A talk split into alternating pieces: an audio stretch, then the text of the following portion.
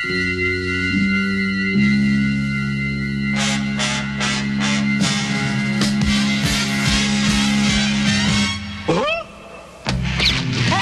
Scooby!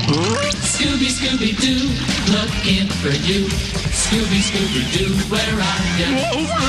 All the stars here, waiting for you. Couldn't have a show without you. Scooby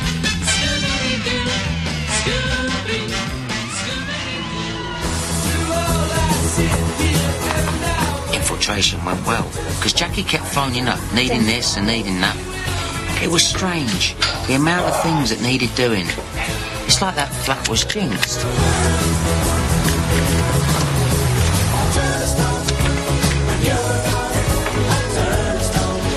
It's weird, these fuses, they keep on blowing.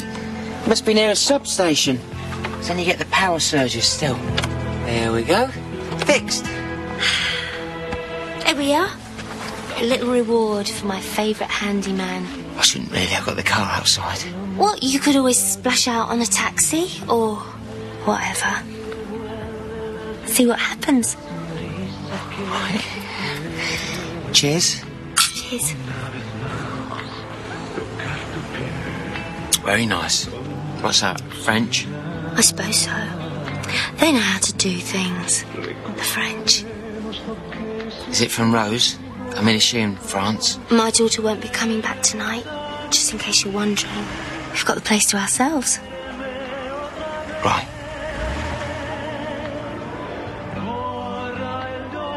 Nice music. Il Divo. Yeah. Live from Jackie Tyler's Dirty Knicker Basket, it's Doctor Who Podshock. Hey, Scooby, Scooby Doo, looking for you. Scooby, Scooby Doo, where are you? All the stars are here, waiting for you. Couldn't have a show without you. Scooby.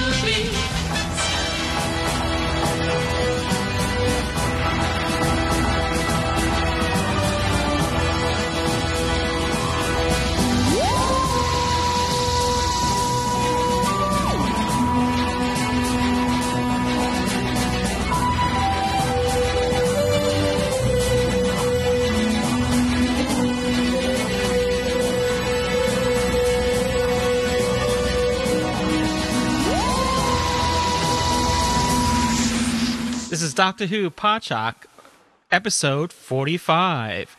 Joining us here uh, is my, well, I should say, is uh, James Naughton, our usual uh, host here. Ken cannot make it today, but we'll have Ken later on in a pre recorded segment.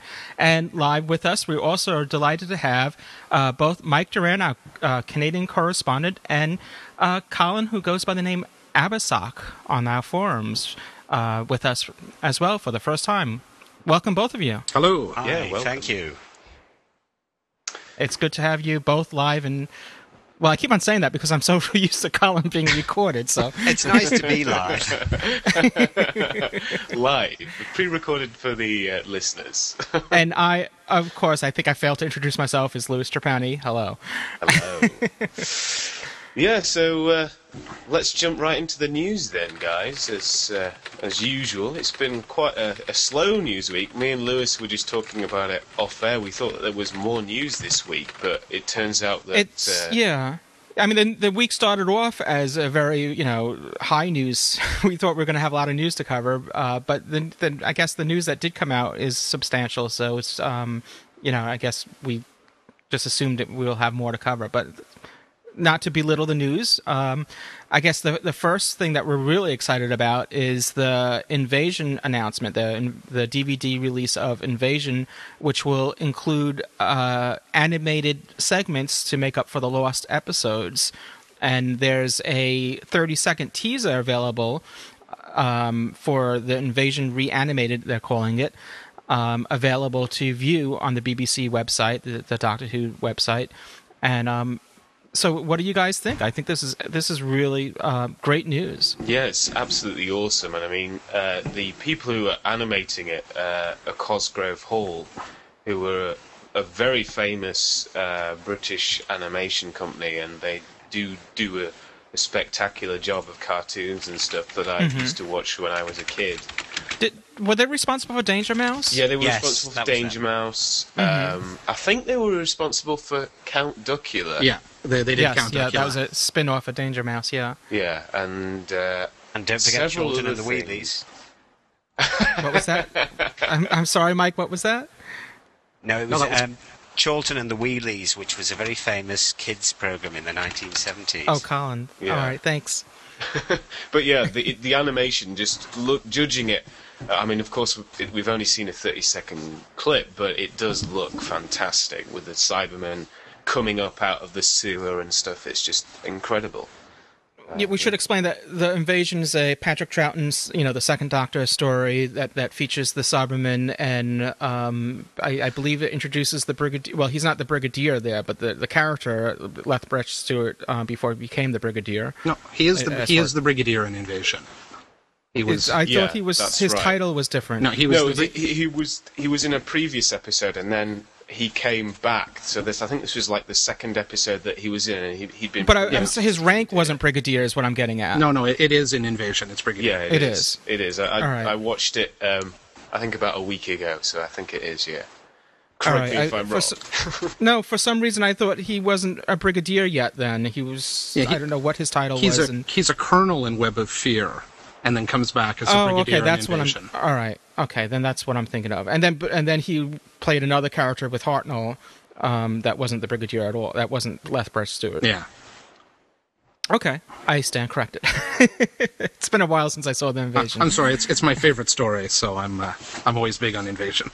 It's No, Ken's that's too. it's, it's well. yeah, it's it's a great story. I'm I'm very excited that they're giving this treatment uh, to the story, and I'm hoping that this may become something that they'll do for other stories that have lost episodes, and um, you know, and bring them out on DVD. It's interesting that the the clip they've released is, of course, an animation of a part of the story that's not actually missing. So it gives you uh, a comparison to look. I mean, you see the you see how great the style of the animation is going to be, but also Yeah. because you can compare it to something that you already know. So mm-hmm. it's uh, you know, it- I guess it gives us a good benchmark for uh, Yeah, I- for the the look of the story because obviously once mm-hmm. the DVD comes out, the animated parts will be the episodes we've never seen. Mm. Yeah. Yeah, I mm. thought maybe that was deliberate just for that, for the point that you were making right there, so you can see, you know, you can have some basis of comparison. Yeah. Yeah, and the, that's such an iconic, all the, the iconic shots of the Cybermen coming out of the sewers and, and in front of St. Paul's. So, mm-hmm. so And it's nice that it's all in black and white as well. yeah, Yeah. Yes. They, they they didn't want to change it because it's so atmospheric the way well the invasion is anyway, but it's even more so because the way that they've been able to uh, do it in the animation, and I think you'll with the lightning and stuff, you'll you'll see if you watch the clip. I think, which is you can get such a better um, atmosphere. I think with black and white stuff, sometimes even more so than color sometimes, because it, it it just adds a whole darkness to the the episodes. I think. hmm So that's really cool. and, and if it's successful, the, the the the sky's the limit for. They've still got more than hundred episodes of Doctor Who missing that uh, you know maybe could be in for this treatment. Hopefully, so. I'm hoping so. Yeah. Um, this is great news. I guess they'll be kind of like testing the water with it as well to see how successful it is. Um, and if it's a, a big hit, then of course, then I expect they will do a lot more. Um, but just to read a bit from the BBC website, it said uh, it says that Cosgrove Hall's lead animator Steve Maher found the job of recreating a black and white TV adventure a slightly surreal experience but explains that uh, animating Patrick Troughton's Doctor was a real treat. So there you go. hmm I guess he, he does have a really cool. Uh, I've always loved. Uh, this is going to sound really w- a, a really weird thing to say, but Patrick Troughton just looks great on camera. Um, that his face just this it's just got such character. I think, and uh, he he really he doesn't have to say anything at all um, to convey such emotion, which I think is uh, quite difficult, I suppose, if for other actors. But I His- his- he's- Go on, uh, Mike. Sorry. Right, yeah, yeah. His face. It's like the adage: uh, "Picture has a you know has a thousand words." That's Yeah. it. That's the amount. The amount it says to you. Yeah. Yeah. And he has a look that very much suits the animation of this, um, these two episodes.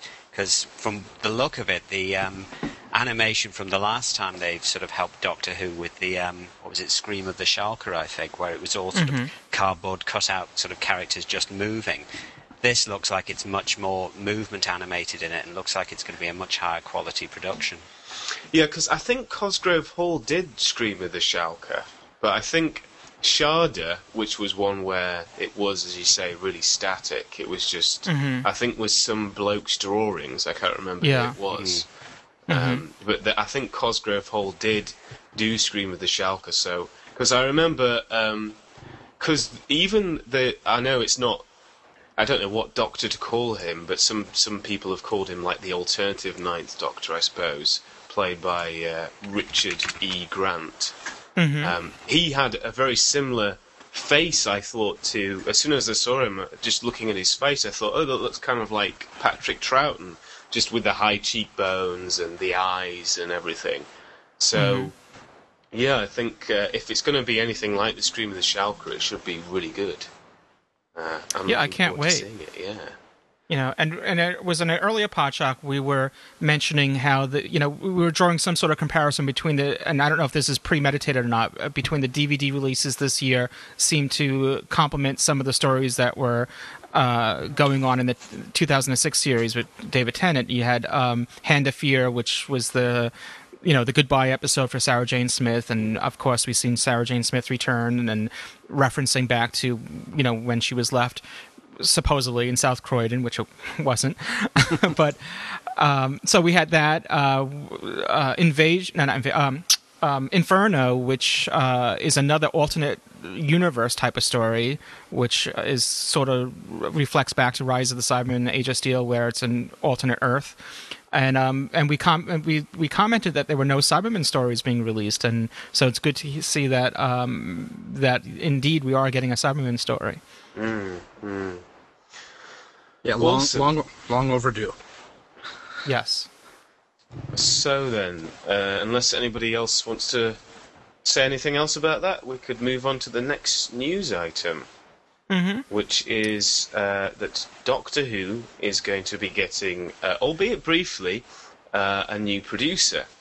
Uh, so, of course, during the next series of Doctor Who, by that mean I, I mean the third series, um, there's going to be a new producer who's going to uh, take over the role of uh, Phil Collinson, who is the current Yeah. producer of Doctor Who. Uh, I think he's going on holiday for a short period. Um, so Susie Liggat will be uh, taking over his responsibilities. Um, but of course, uh, executive producers uh, Julie Gardner and, and Russell T Davies will stay in their current roles. Uh, but Susie's worked on all sorts of different things, uh, from actual films to, to television itself, uh, from things like the Magdalena Sisters. Uh, Yeah. Beautiful thing. She's even worked with uh, Russell T Davies before on Casanova, which starred um, David Tennant. So Mm-hmm. it's really cool, and um, I, I'm going to be interested to see what sort of a influence she has on the show, Mm-hmm. even though it will probably be only for a few episodes, I would imagine. yeah, it's, it doesn't really indicate for how long, um, you know, how long Phil will be away. So it's um, we can only speculate. Indeed, but I'm, I'm. It could be that maybe he's taking a break for the series, or maybe he's. It could be. He's yeah, taking I mean, a break for six months, or who knows? I mean, we're we're hoping that the BBC will be announcing, uh, um, maybe ne- you know, sometime next year or preferably sooner, that there'll be a series four, since they announced series three so far ahead of time. So, um, you know, I'm sure there there will be, and uh, maybe Phil will be back for series four. Yeah, because sometimes the Beeb uh, is quite politically correct, or I don't know if politically correct is the right um, phrase to use, but they can sometimes kind of like uh, sugar the pill by say by meaning uh, in this instance I think holiday might be a euphemism for oh he's got another job somewhere else or you know he might decide to leave the show or who knows? It, it wouldn't surprise me if if they said that. I mean we're just speculating I'm I'm, Yeah, sort I'm not of like saying that he's definitely leaving or anything but you know when the I'm saying. announcement about Christopher Eccleston leaving, there were, you know, you know, the, the sugarcoating to that as well, perhaps. Yeah, euphemisms, and even t- to a lesser extent, I suppose. Um, Billie Piper, to begin with, the BBC were completely denying or didn't want to comment Yeah, on. well, fact it was that the Billy beginning of the series that they released that press release saying that she's going to be on board for series three for the, Yeah. you know, that both David Tennant and Billie Piper will be um, in, you know, the 2007 series, Yeah, which Maybe they just wanted to deflect some I of the think so, attention yeah. that they got Yeah. with um, uh, Christopher Eccleston, because if they actually said she's definitely here, then it would have got rid of all of that speculation, which I think would have been building up as the series went on. Yeah, Yeah. nobody wants to be bothered all year with uh, every time every time they launch a new episode, questions about Billie Piper leaving. That you know, uh, Yeah. stick to the stick to promoting the show and worry about who's staying and who's going at the end. that's it. And I think the BBC were really annoyed that the information that Christopher Eccleston was leaked, because it was leaked. They didn't want to tell anybody about it because I think it was, I think it was reported on either slightly before or shortly after the first episode. It was immediately aired. afterwards because I remembered reading it, and I remember at the time I was I was actually livid when I heard because I thought, oh, big actor uses it for his CV and then buggers off basically. But um, yeah, and I think the BBC didn't want that to be the case with Billie, obviously, because it's kind of. It also it's it's an anticlimax because it means that you're not going to be as excited about the show if you think that if you know that Billie's going to be leaving, then it's kind of like oh well, what's the point? Well, uh, it just becomes like series? it just becomes like a sort of another soap opera where if you happen to go into a supermarket or something, I, I've stopped watching soap operas because you can't walk into a shop or a supermarket without seeing the plots plastered all over the front pages, and I wouldn't want to see something like Doctor Who turn into that, where you know what's going to happen long before it even happens. yeah. Yeah, for all that does for all that does leak, it's amazing how much that they do keep under wraps. I think. Yeah, the I know that with with certainly with when Eccleston left, uh, the they they heard that you know they found out that a tabloid had it, so they they had a, a hastily put together press release, which uh, you know, in the end turned out wasn't true, and they had to apologize for it. But you know, I think the same thing here. Piper, uh, a tabloid had the information, so they had Yeah. to they had to come forward They and say out, something. yeah. Because if, if they don't, then the, the tabloids will. Yeah, Yeah. exactly. I'm amazed that they actually kept a lid on that story for as long as they did because Oh, yeah. um, she's been filming in Liverpool for at least two or three weeks before the news came out on on the next thing that she's in, which is a Ruby in the Smoke, which is one of the Philip Pullman um, books, which is Ah. apparently a trilogy. Mm, That's going to be cool. But here, here we are speculating entirely and coming up with all sorts of conspiracy theories. I'm sorry, guys, but uh, I'm sure that uh, Susie's going to be fantastic because just looking at her credits um, is really, really cool. And, and Phil obviously deserves a holiday because he's he's done such a spectacular job. Well, everybody who's worked on the past two series have. And, Yeah, I mean- uh, Yeah, Phil's Phil's the guy who's out there. I think I, I think he doesn't get enough appreciation sometimes. So Russell gets uh, gets obviously deservedly Russell gets a lot, and Julie Gardner gets a lot. But I mean, Phil's the guy out there in the middle of the night in the cold, actually producing yeah, the he's show. The hand, he's the hands-on guy. yeah. and he he makes he he makes it happen on screen. Uh, it's uh, I don't want to denigrate uh, the writing process or any of that end, but uh, Phil's the guy that's it's his job to actually get it on the screen and get it paid for, and uh, you know with the amount of money he's provided with. yeah, it's that's it's right. one yeah it's one thing to write a write a crazy you know write something like uh, Impossible Planet Satan Pit, but he's the guy that has to has to make it happen. And so he, he definitely I I think that uh, it sounds like he he started work on series one and then work, almost worked right through until they finished uh, they're finishing up series two. I don't think he had much of a break off between uh, the two series.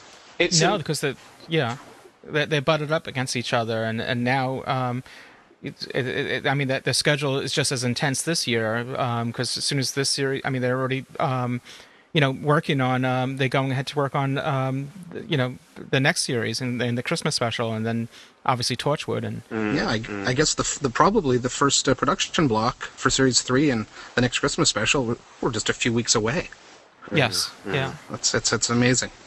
But it's he also seems like a whenever you, I see him interviewed on things like uh, the Confidentials, uh, he always seems like such a, a mellow chap, such a, a really chilled, cool gu- guy. Laid back.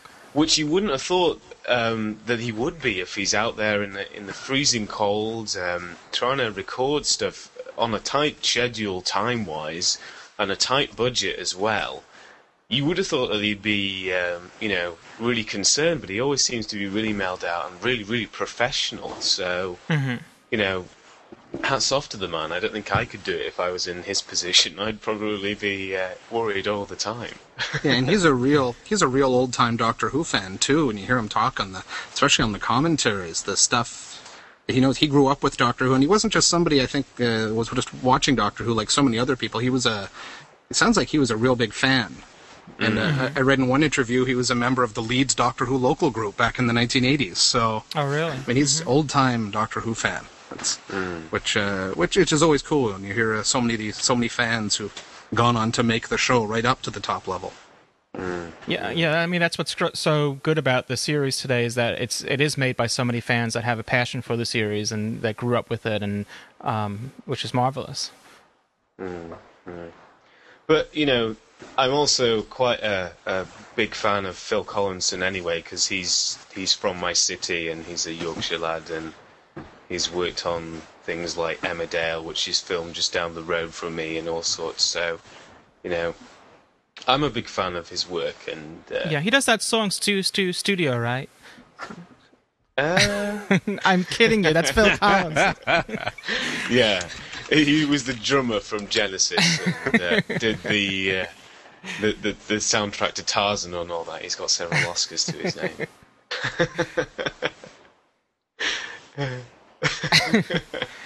anyway, so I hadn't realized actually that he'd worked on Emmerdale. That he must have been there at the same time when uh, there was there was a point there in the late '90s where Emmerdale was being written by a whole bunch of Doctor Who fans, led by Gareth Roberts yes, and uh, Rebecca yeah. Levene and Lance Parkin and Robert Perry and so many. The entire writing staff, the storyline people were all Doctor Who fans. so it sounds like he might have been there around that time. And it's it's Mm-hmm. quite weird because we were just talking about soaps as well, just briefly before, and uh, yeah. Well, apparently, according to Wikipedia, um, one of the roles in the British version of uh, the drama series Queer as, Ro- as Folk was written especially for him by Russell T Davies. Oh right. But then when Anthony Cotton, who played um, he plays Sean, I think, in Coronation Street, um, the, uh, he who was a gay actor and sort of an out gay actor, when he auditioned for the role, they kind of figured, oh, actually, he is really good for it, so they gave it to him instead. Ah, Fair enough. I did not know that. It's uh, good to know. There we go. Teaching you something every day on Podshock. That's why we have you here.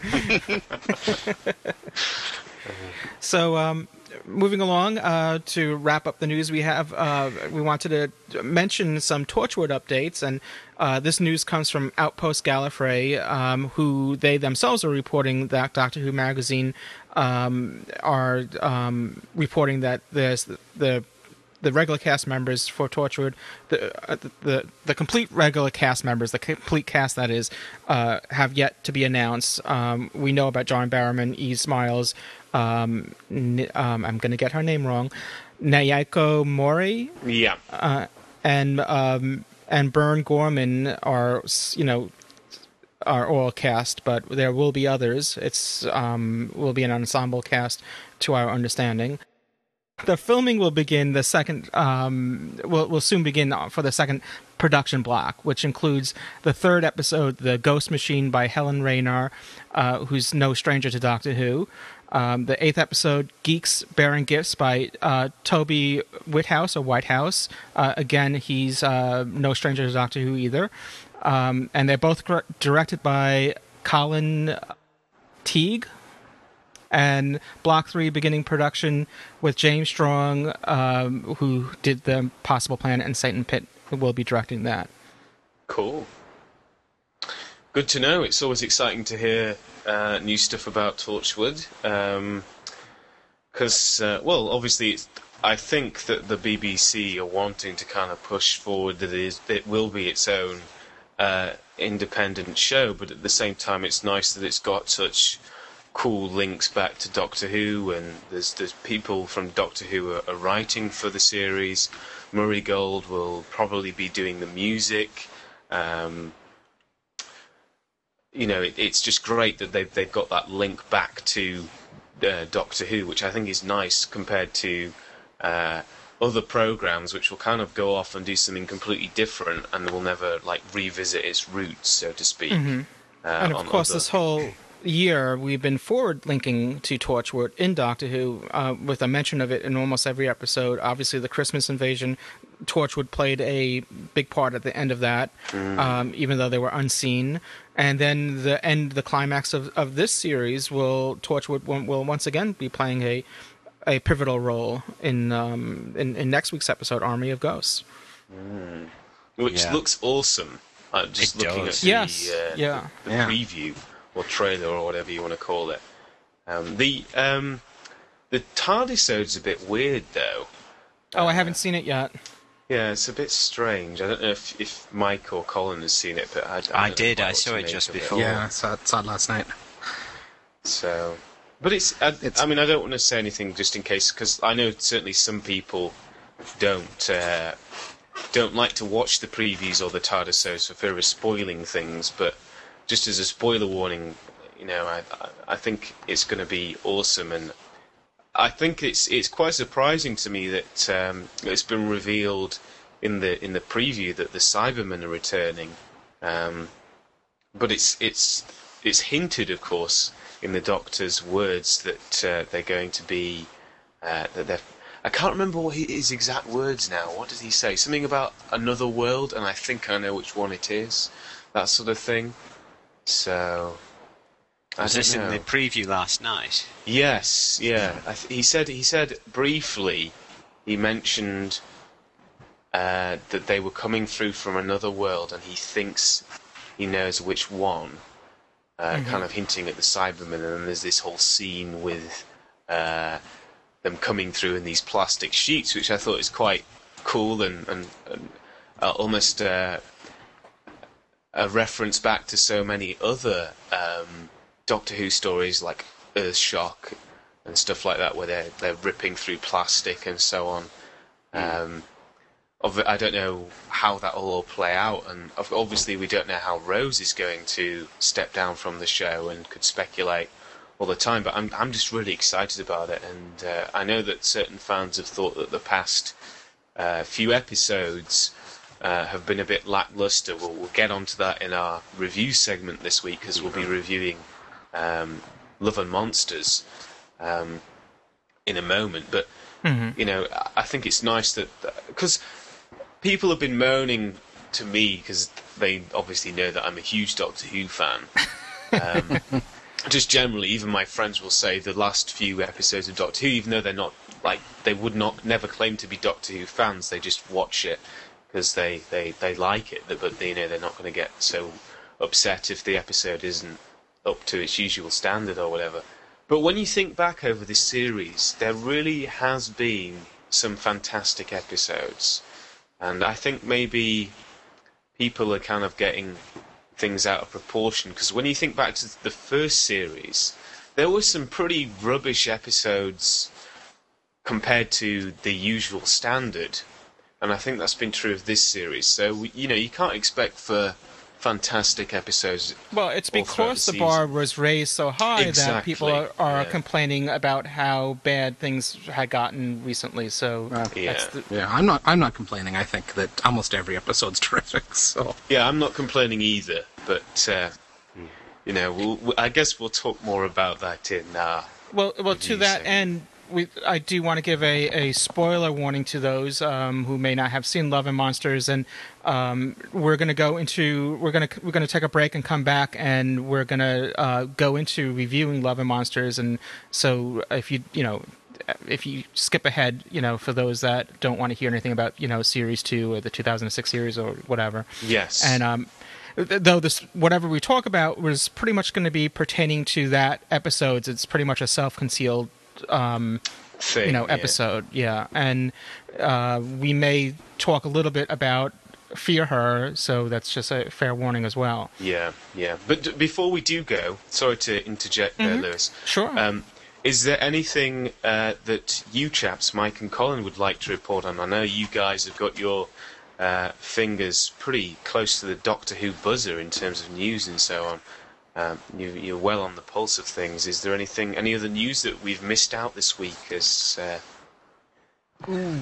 The only thing I've noticed is um, for all the Big Finish fans that the Big Finish website has been updated um, with Oh, cool. news of the next release, which is going to be starring the uh, Seventh Doctor, which is called simply Red, and stars um, Sandi Toksvig, who might be known more to British people um, as a former children's TV presenter and now more sort of a journalist.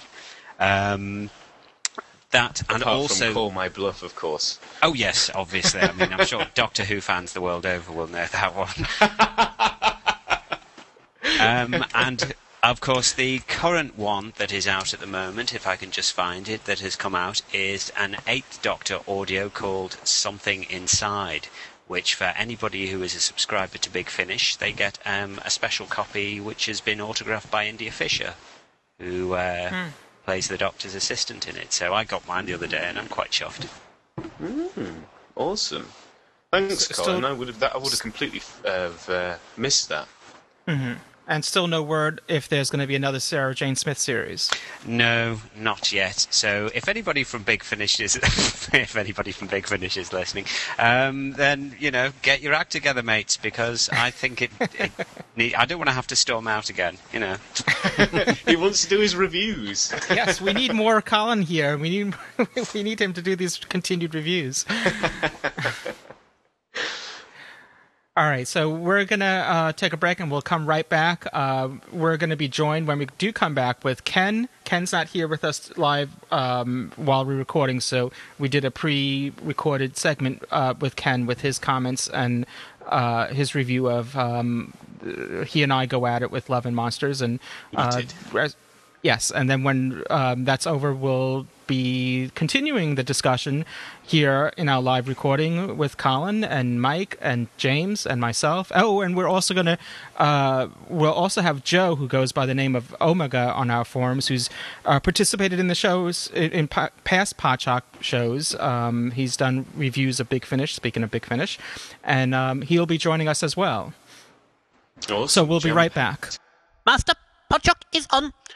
Advise listening immediately.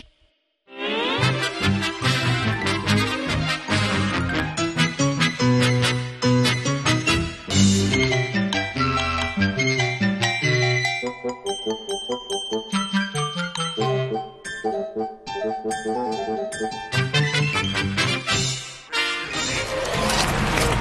dabbled with aliens. Now meet the genuine article. Oh my god. A thing. A thing? This thing is my true form. Better than that crude pink shape you call a body. What happened? Where am I? Ursula? Is that you? That's Mr. Skinner. What have you done to him? I've absorbed him. Colin? Is that you? Colin! Bridget, my love. Oh my god. That's Bridget. Colin, where are you? I'm here, Bridget. It's all right. I'm close. You've absorbed them both. What about Bliss? Where is she? I said you really don't want to know. Absorb. You're some sort of absorbathon. An absorberling. Abzorbaloff. Yes, I like that. Let them go. I'm ordering you. let those people go! Oh, but the taste's so sweet. Just think about the doctor. Oh, how will he taste? All that experience, all that knowledge. And if I've got to absorb Jackie Tyler to get to him, then so be it. Don't you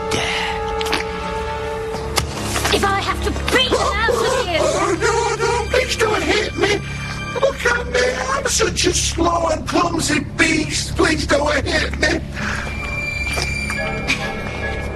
Well then, give them back. What? You mean like this? Just one touch. That's all it takes.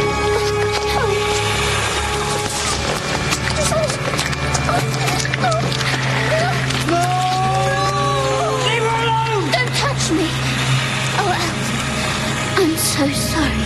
You can't touch me. Most likely to fight back indeed. Leave her alone!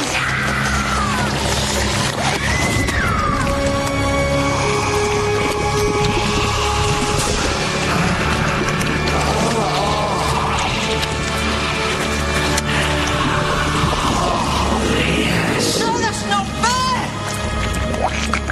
It tastes like chicken. We're back with Doctor Who Podshock. And this is our feature segment, and we're going to take this opportunity, opportunity to review Doctor Who Love and Monsters. And we, as I said earlier in today's show, that Ken wasn't able to join us in this recording, but I did uh, did do a, uh, a recording with Ken just last night, and we're gonna um, have Ken and myself. Uh, we're gonna review Love and Monsters, and then as soon as um, we're done, all of us here that are live in this recording. Oh, let me also, I, I'm, I can't believe I almost forgot. Also joining us is uh, Joe, who um, goes by Omega on our forums. And you remember, you may remember Joe in past Podshocks. He's done some big finish reviews. I believe one of them was uh, Spare Parts, the Cyberman story. And um, so, hello, Joe. Hello, everyone. Hello. So, Joe, Hello. so Joe is with us along with Colin, uh, Colin Abersoch in the UK, James also in the UK, Mike Doran uh, in Canada, our Canadian correspondent, also um, the public uh, relations uh, person for DWIN, Doctor Who Information Network, and uh, myself, you know me, Louis Trapani. So uh, without any further ado, let's get Ken. Let's go back in time to last night. But for you listening, that's probably like a week ago. and um, and let's see what Ken and I had to say about Love and Monsters, and we'll continue the conversation after that.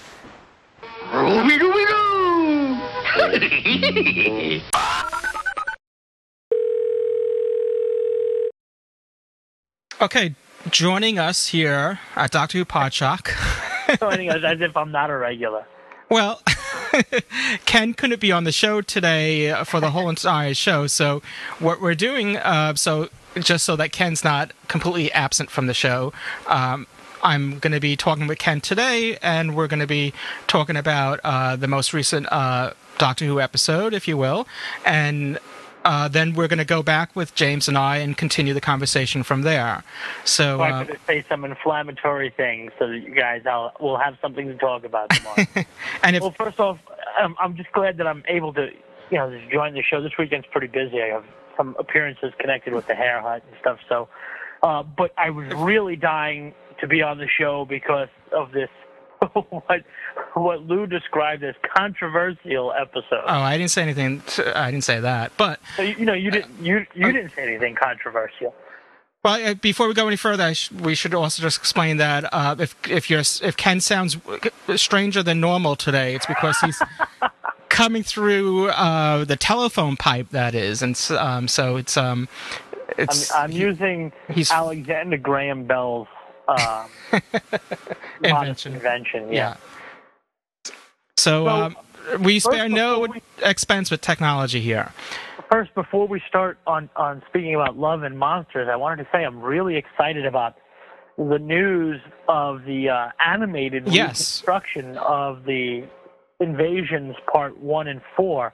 I think this is great. Uh, I, I just hope Yeah. that they don't replace the telesnaps with strictly animation. I hope you should. Ha- I hope the viewer will have a choice. Well, yes. Doing some telestats. I, I was just going to the say at least have the option of, of doing e- either or, you know. So Although that, I've seen some stills, and I have to say I'm really very impressed with the animation.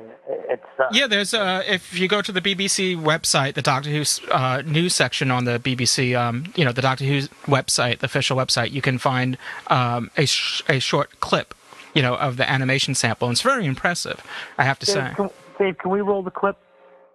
Um, yeah, a, that actually wouldn't have been Dave, but um, who who was the director of David Letterman?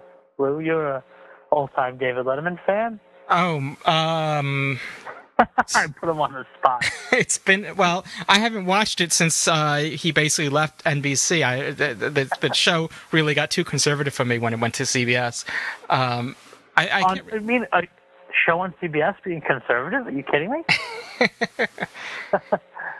Well, he he, he kind of like changed his whole attitude, and he wasn't like jumping on Velcro walls anymore, you know. And Yeah. um, there was no more monkey cams, and Yeah, he know, turned into Ed Sullivan. yeah, he, well, Sullivan. that or Johnny Carson or whatever. He was just like I don't know. But, but we digress. We're digressing. We're digressing, though. Um, though I, I probably would enjoy talking more about David Letterman than about uh, Love and Monsters. I mean, Now, you you started the the whole the whole thing off last weekend, and you called me up and you said I did. that was yes. He said that that was um, that you had lost interest in the episode four minutes in. No, well, I didn't say that. I said that. Um, well, maybe I did say that. I, I, I no, yeah. You know what? You're right. I said that uh, within the first four minutes. It's, it, it's, it's. Well, what? It's, it's not Doctor Who. It's Scooby Who is what it is, and He calls it Scooby Who. and uh, and I'm not alone in that.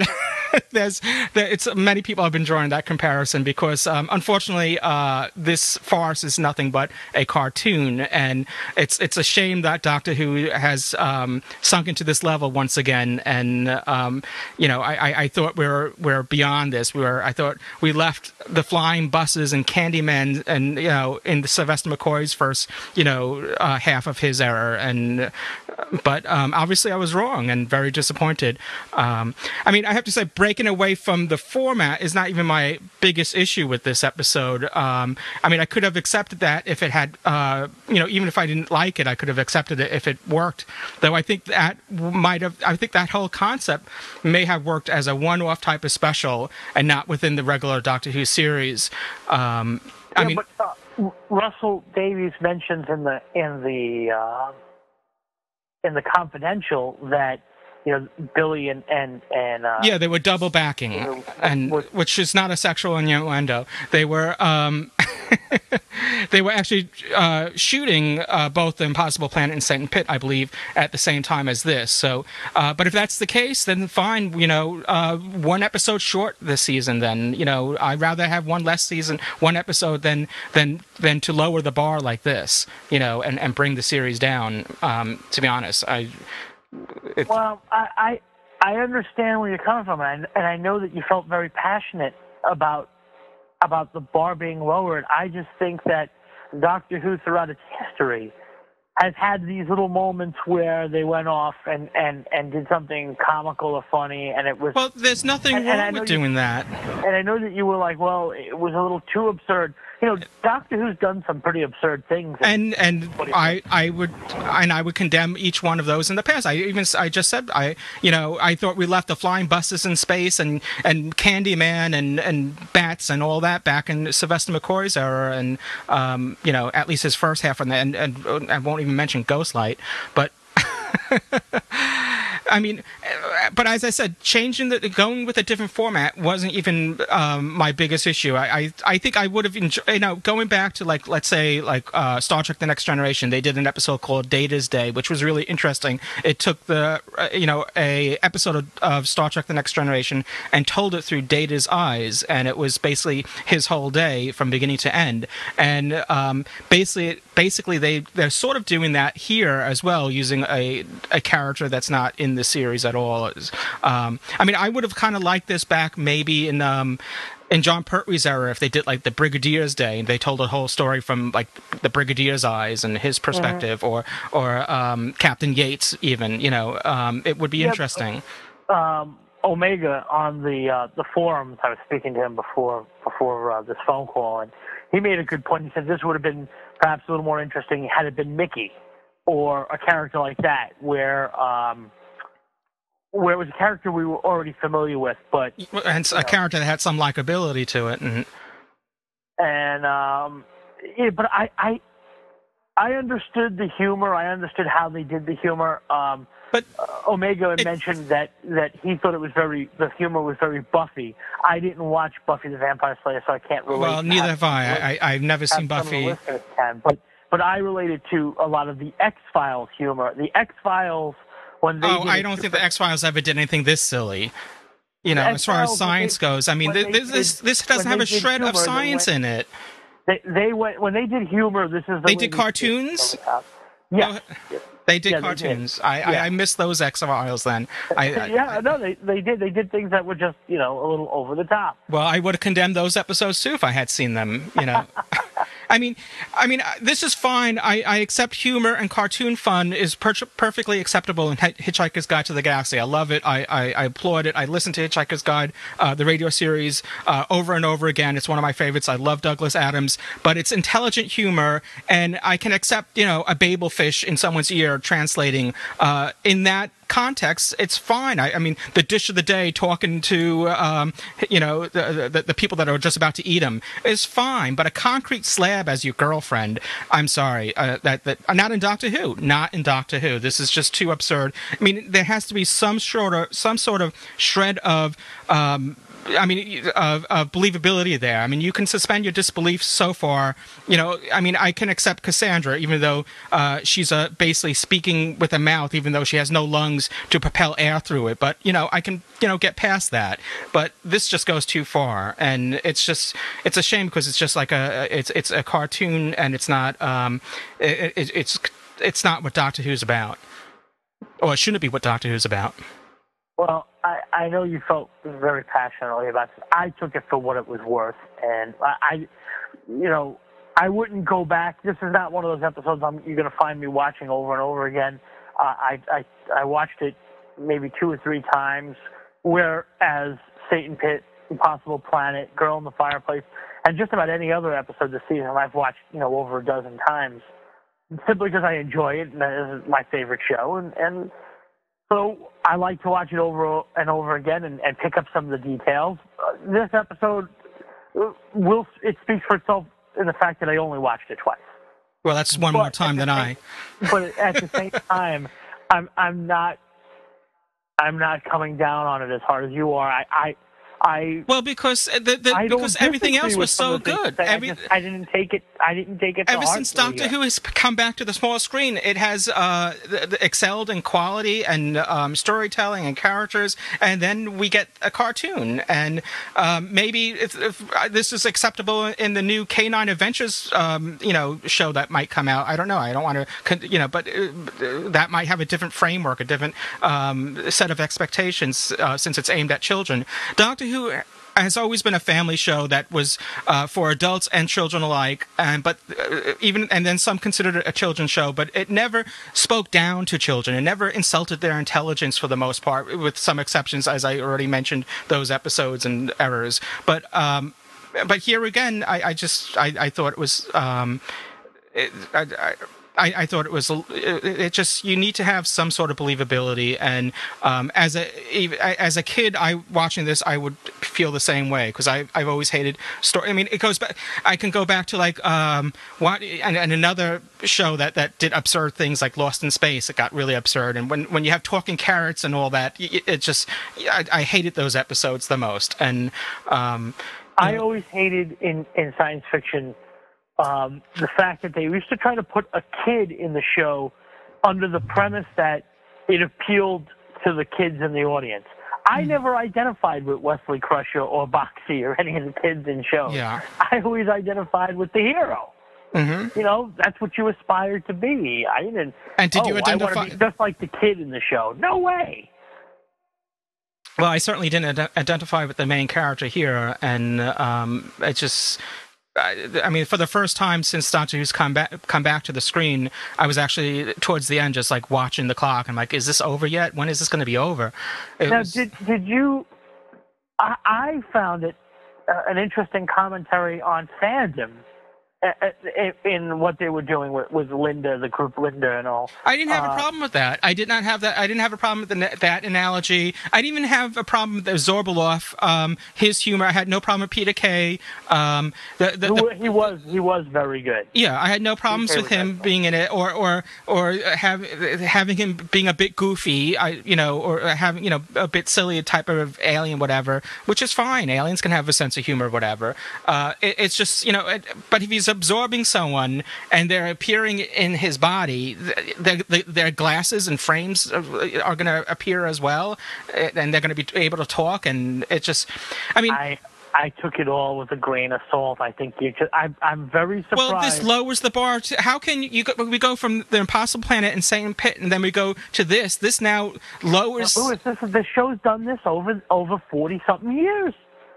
It has. It's done it in and the past. and I condemn it each time they do. They do it. Like I said, I I hated the whole that when Sylvester and I, this is no uh, this is n- this is no reflection to Sylvester McCoy, the actor, or or, or the uh, Seventh Doctor. It's just the stories that he was given during his first season or series of uh, as the Doctor uh, were mostly uh, not um, Doctor Who, uh, what I consider Doctor Who stories. I mean, not what I considered um, the quality of what the show should be. Like I said, I I, I, I thought that whole f- flying bus in space and was was that Delta and the Bannermen was absurd. Yeah.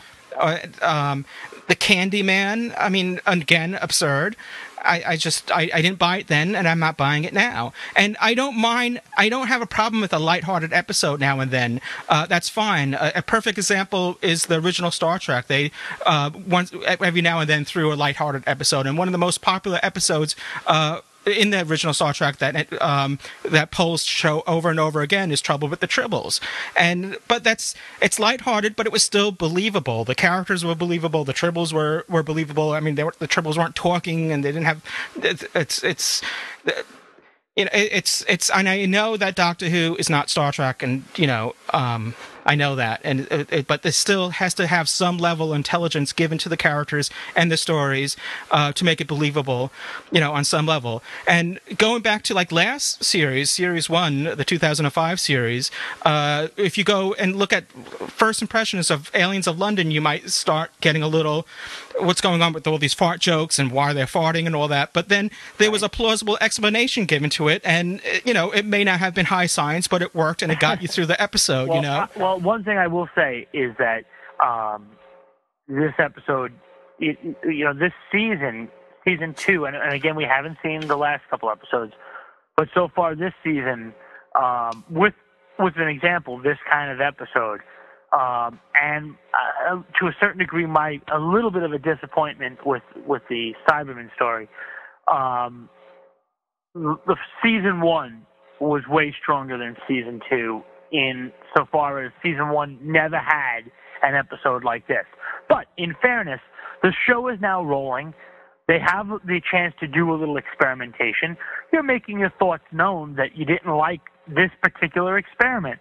It won't be the same next week with any luck. It won't be the same through the two part um, uh, season finale. And Russell T Davies has every right to go in some different directions and and try some. You know, he okay. This is their idea of a little comedy or a little out thinking outside the box.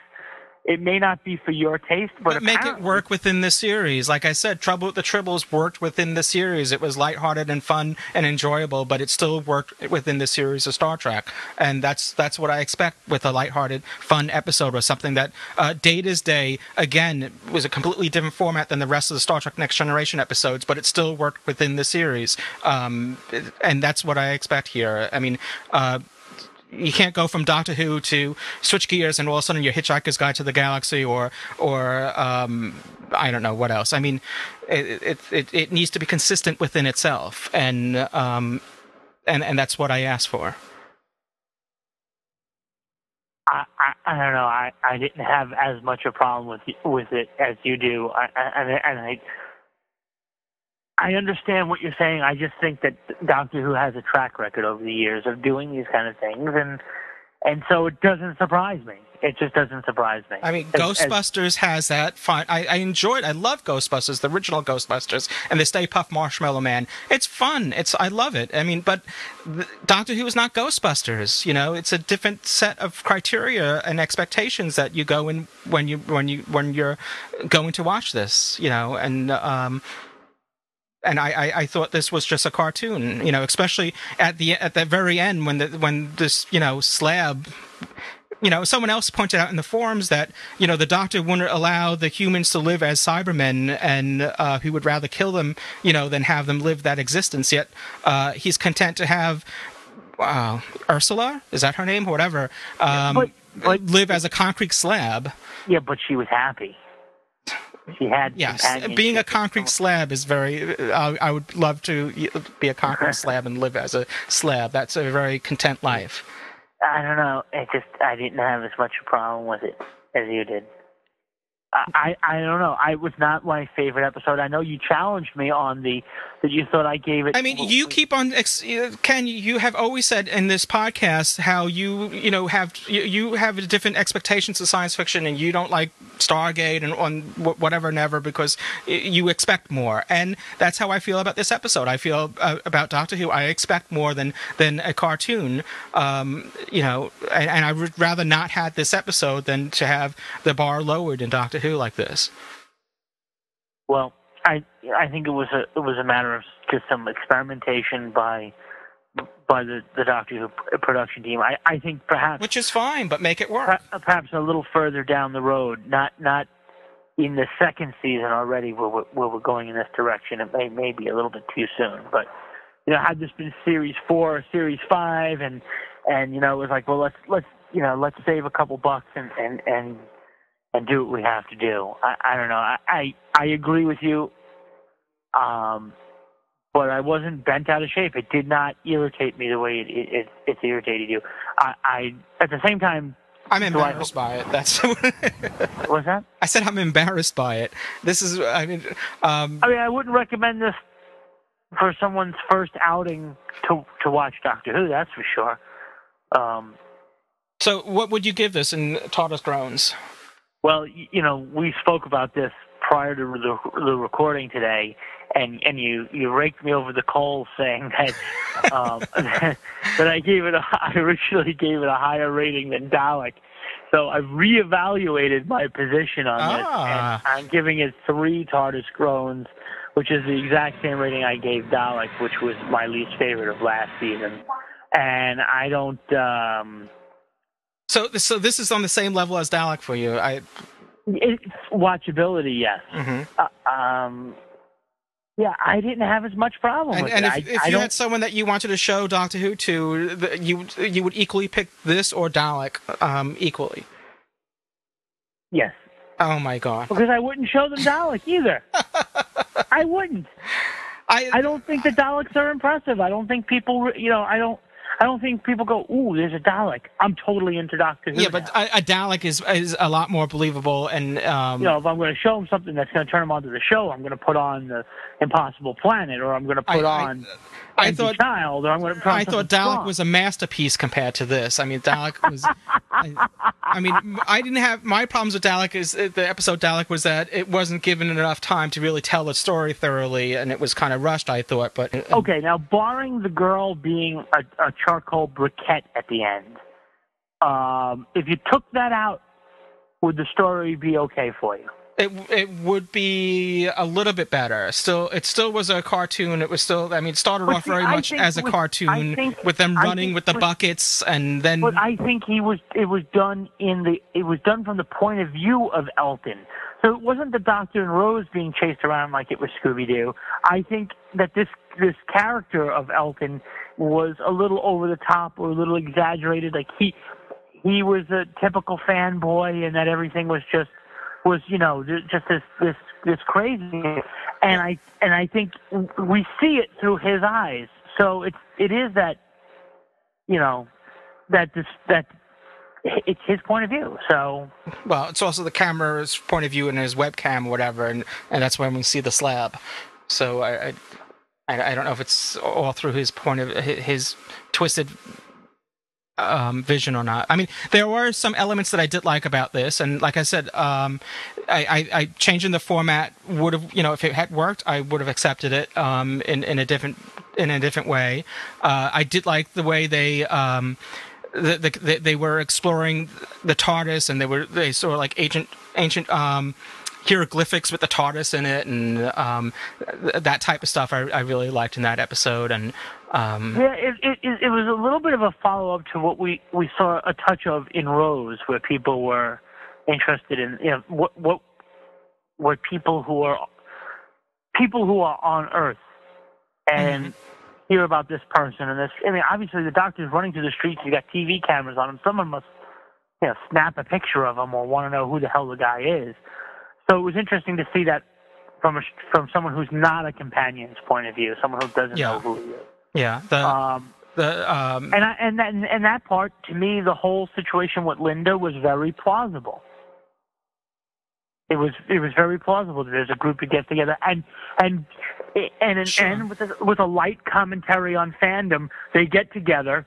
They get together to meet about Doctor Who. The next thing you know, they're one guy's reading a story, then they're singing. They form a band. I Death mean, that's Zone. every fan. That's that's every fan club in the universe. yeah, but we lived it. We did this. Yeah. we did. And, uh, and like I said to you once I before, am the master, you will obey our me. stories are not unique.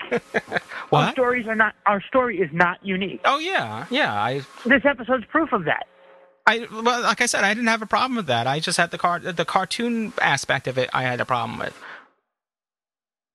Did did the whole mother thing work for you? I I, I didn't I didn't think that worked at all. Um, yeah, I didn't have a problem with it. I always. I didn't have a problem with it. I just didn't feel. I always. I didn't took, feel uh, anything. Jackie it. as being a little. Uh, No, you no, not Jackie. I meant his mother when he finds out the, whole explanation about the, who the doctor was, and it was the same day that his mom died, and uh, you know, then it was like this whole flashback with the mother. I, I just, Nope, didn't have a problem with it. Oh, I didn't have a problem with that. I just didn't think it worked. well, I didn't have a problem. well, it worked for me then. All right. Um, well, no. I, I honestly those those things didn't bother me, and uh, you know I I agree that the the briquette thing at the end was a little over the top. I, I that that you know, but if you subtract that, does the rest of the episode seem to come together?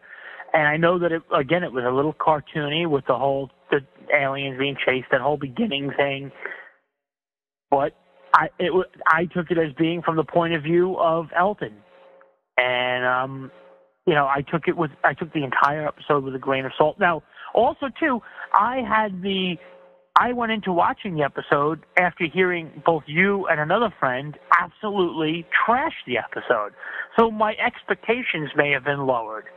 No, Um, a, a lot of people enjoyed the episode. A lot- m- Most of the postings on our forum uh, are positive reviews, and people are, are giving it very high ratings. Uh, of course, there are others that agree with me, but um, I think the majority, um, or well, we do have a poll running on our site, and it's sort of like falling in the middle. I think most people are yeah, giving it's it right down the um, middle. It's, um, it's yeah, it's kind of averaging right there in the middle.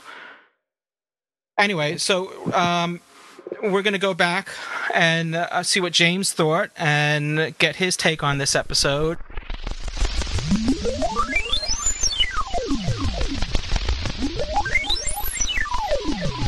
We're just going to go right into um, what you gentlemen thought, and, and please forgive me when we did record together last night. I didn't realize Colin and, and Mike would be here, and uh, Joe with us as well. So Oh, when I well, said that's, back with that's typical, isn't it? It's disgraceful. Time to walk off the show. no, I, think I didn't. no, I didn't mean to exclude you, fine gentlemen, uh, when I said we'll be back with James. so, um, you heard me trashing us through the coals. What did everyone else think? Well, um, I have to say um, that I agree um, very much with everything that Ken said. I, I agree with a lot of what you said, Louis, but I am a huge Peter Kay fan. Um, and I really, really enjoyed this episode. I, I, Well, I, I, I didn't have a problem with Peter Kay. I thought Peter Kay was fine. I just thought the the science behind him wasn't. I know, um, I know. It, it wasn't. Being a scientist myself, I could poke all sorts of holes in this episode, but I think that there have been many, many episodes in Doctor Who in the past, not just things like that you were pointing out with the Kandy Man uh, in the Seventh Doctor, because I agree that's that's right at the far end of the scale. But there are all sorts of things that just don't really make scientific sense, and I think that's because Doctor Who.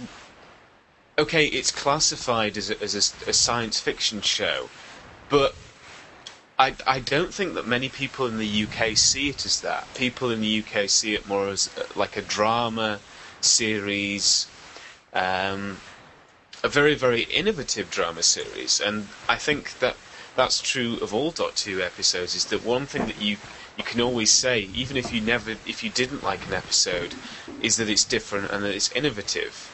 Um, and they were trying to take it into a different direction. I, I think that there were certainly elements within it that didn't work. Um, but I think that it was trying to excite people and inspire people's imagination out there. And I think that it was, as Ken said, a story told from Elton's viewpoint. Um, and I, I really enjoyed it. I, I, I think that it's one of those episodes that is completely different from the others. And I think that's why so many people were frustrated by it because it was just.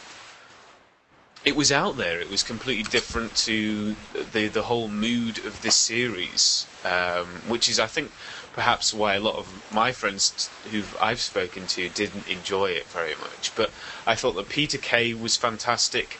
I thought that all the other supporting actors were brilliant um, and really added to the show. Um, but I, I, I didn't have a huge problem with it as, as many other people did. I, I just thought it was a fun romp, and that's what it was. It, it I agree, it, as you say, Louis, it was a bit cartoony, but at the end of the day, I think that, that, they, that they were testing the water and, and seeing what they could do and how far they could push it.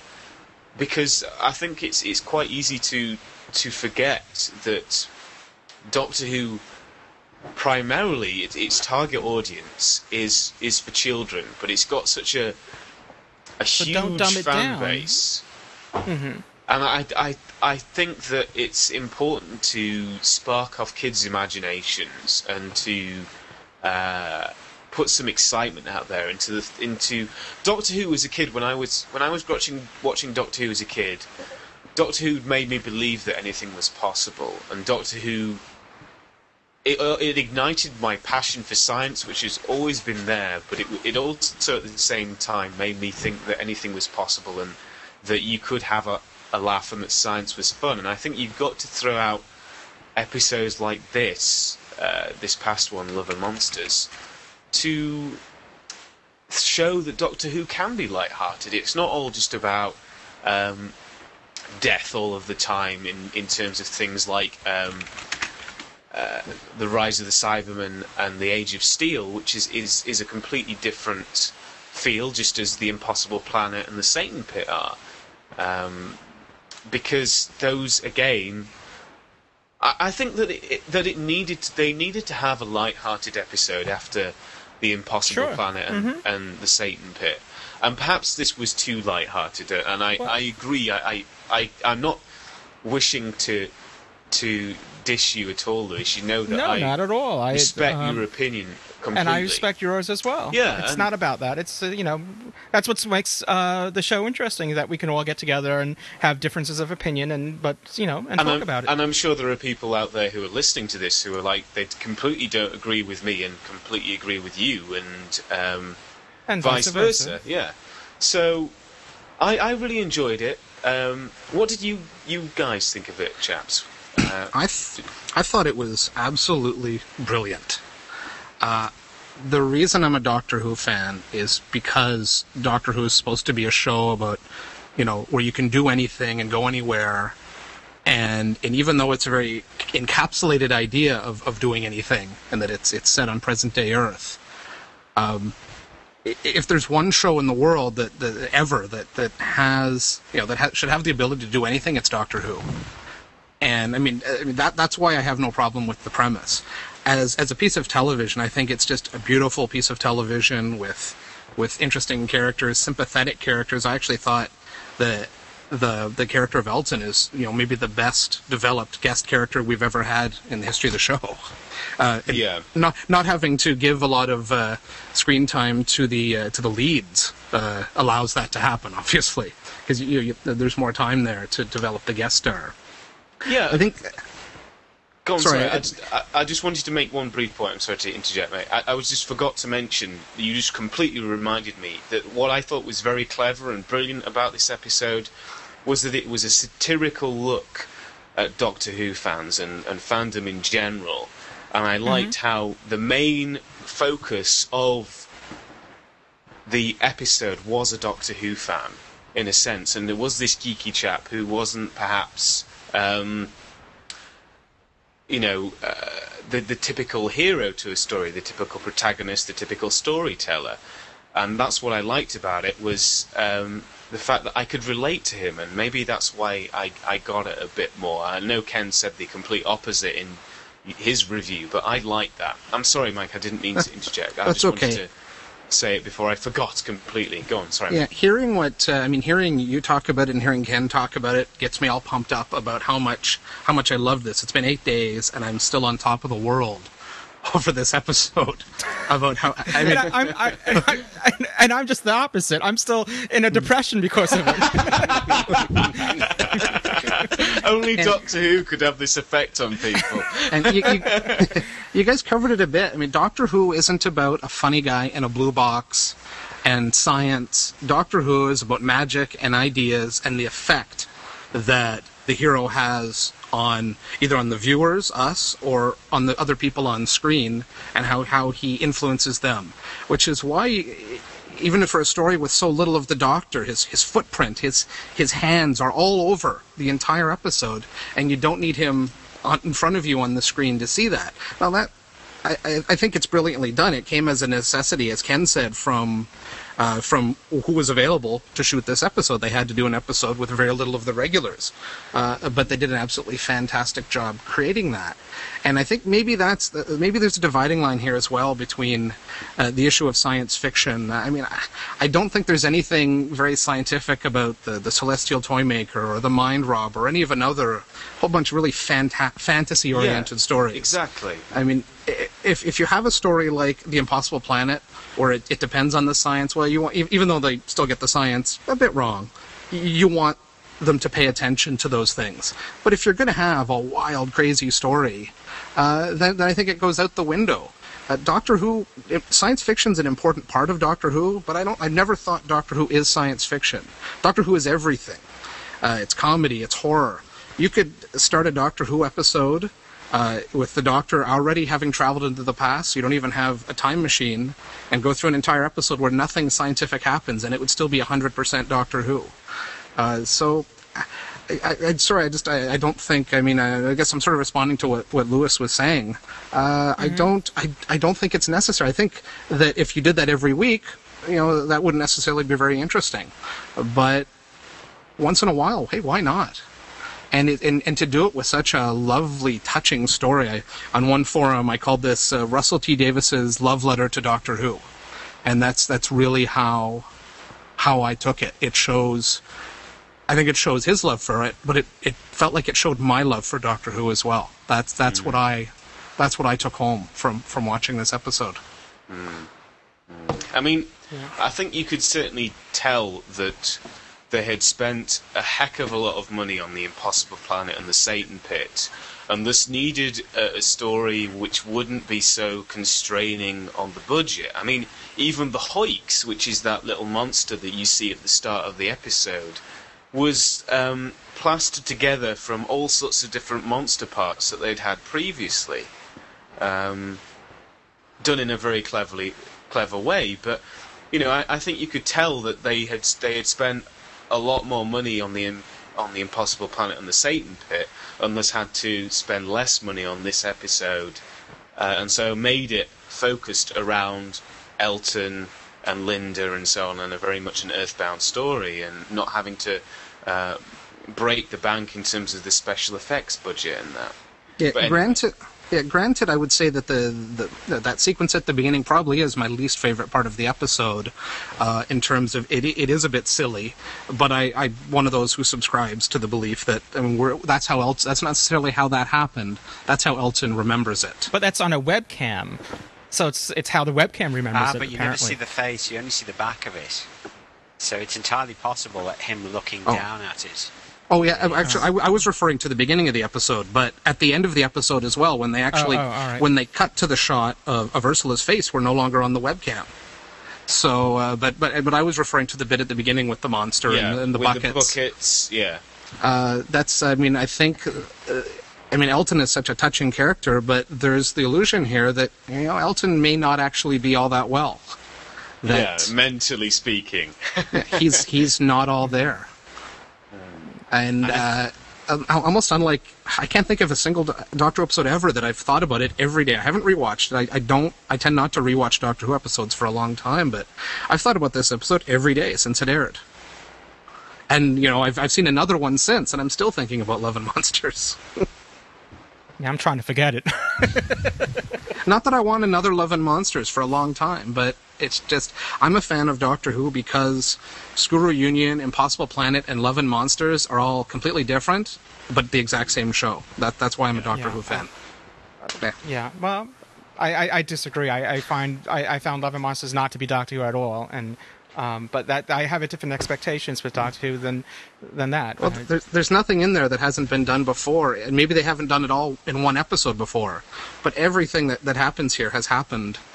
Well, It- it hasn't been done in the in recent times. It hasn't been done in 2005 or 2006, and Well- that's why. I mean, the, the, I was saying with Ken, the bar was raised to a certain level, and now we're we're in absurd land, and it's Yeah. It, it, it- I guess in a way, just one final point, a thing that had occurred to me about the episode is that I think that if uh, saying if you're going to be daring and you're going to go outside the box and you do something crazy, it's almost important that that that Louis people have the opinion that you have.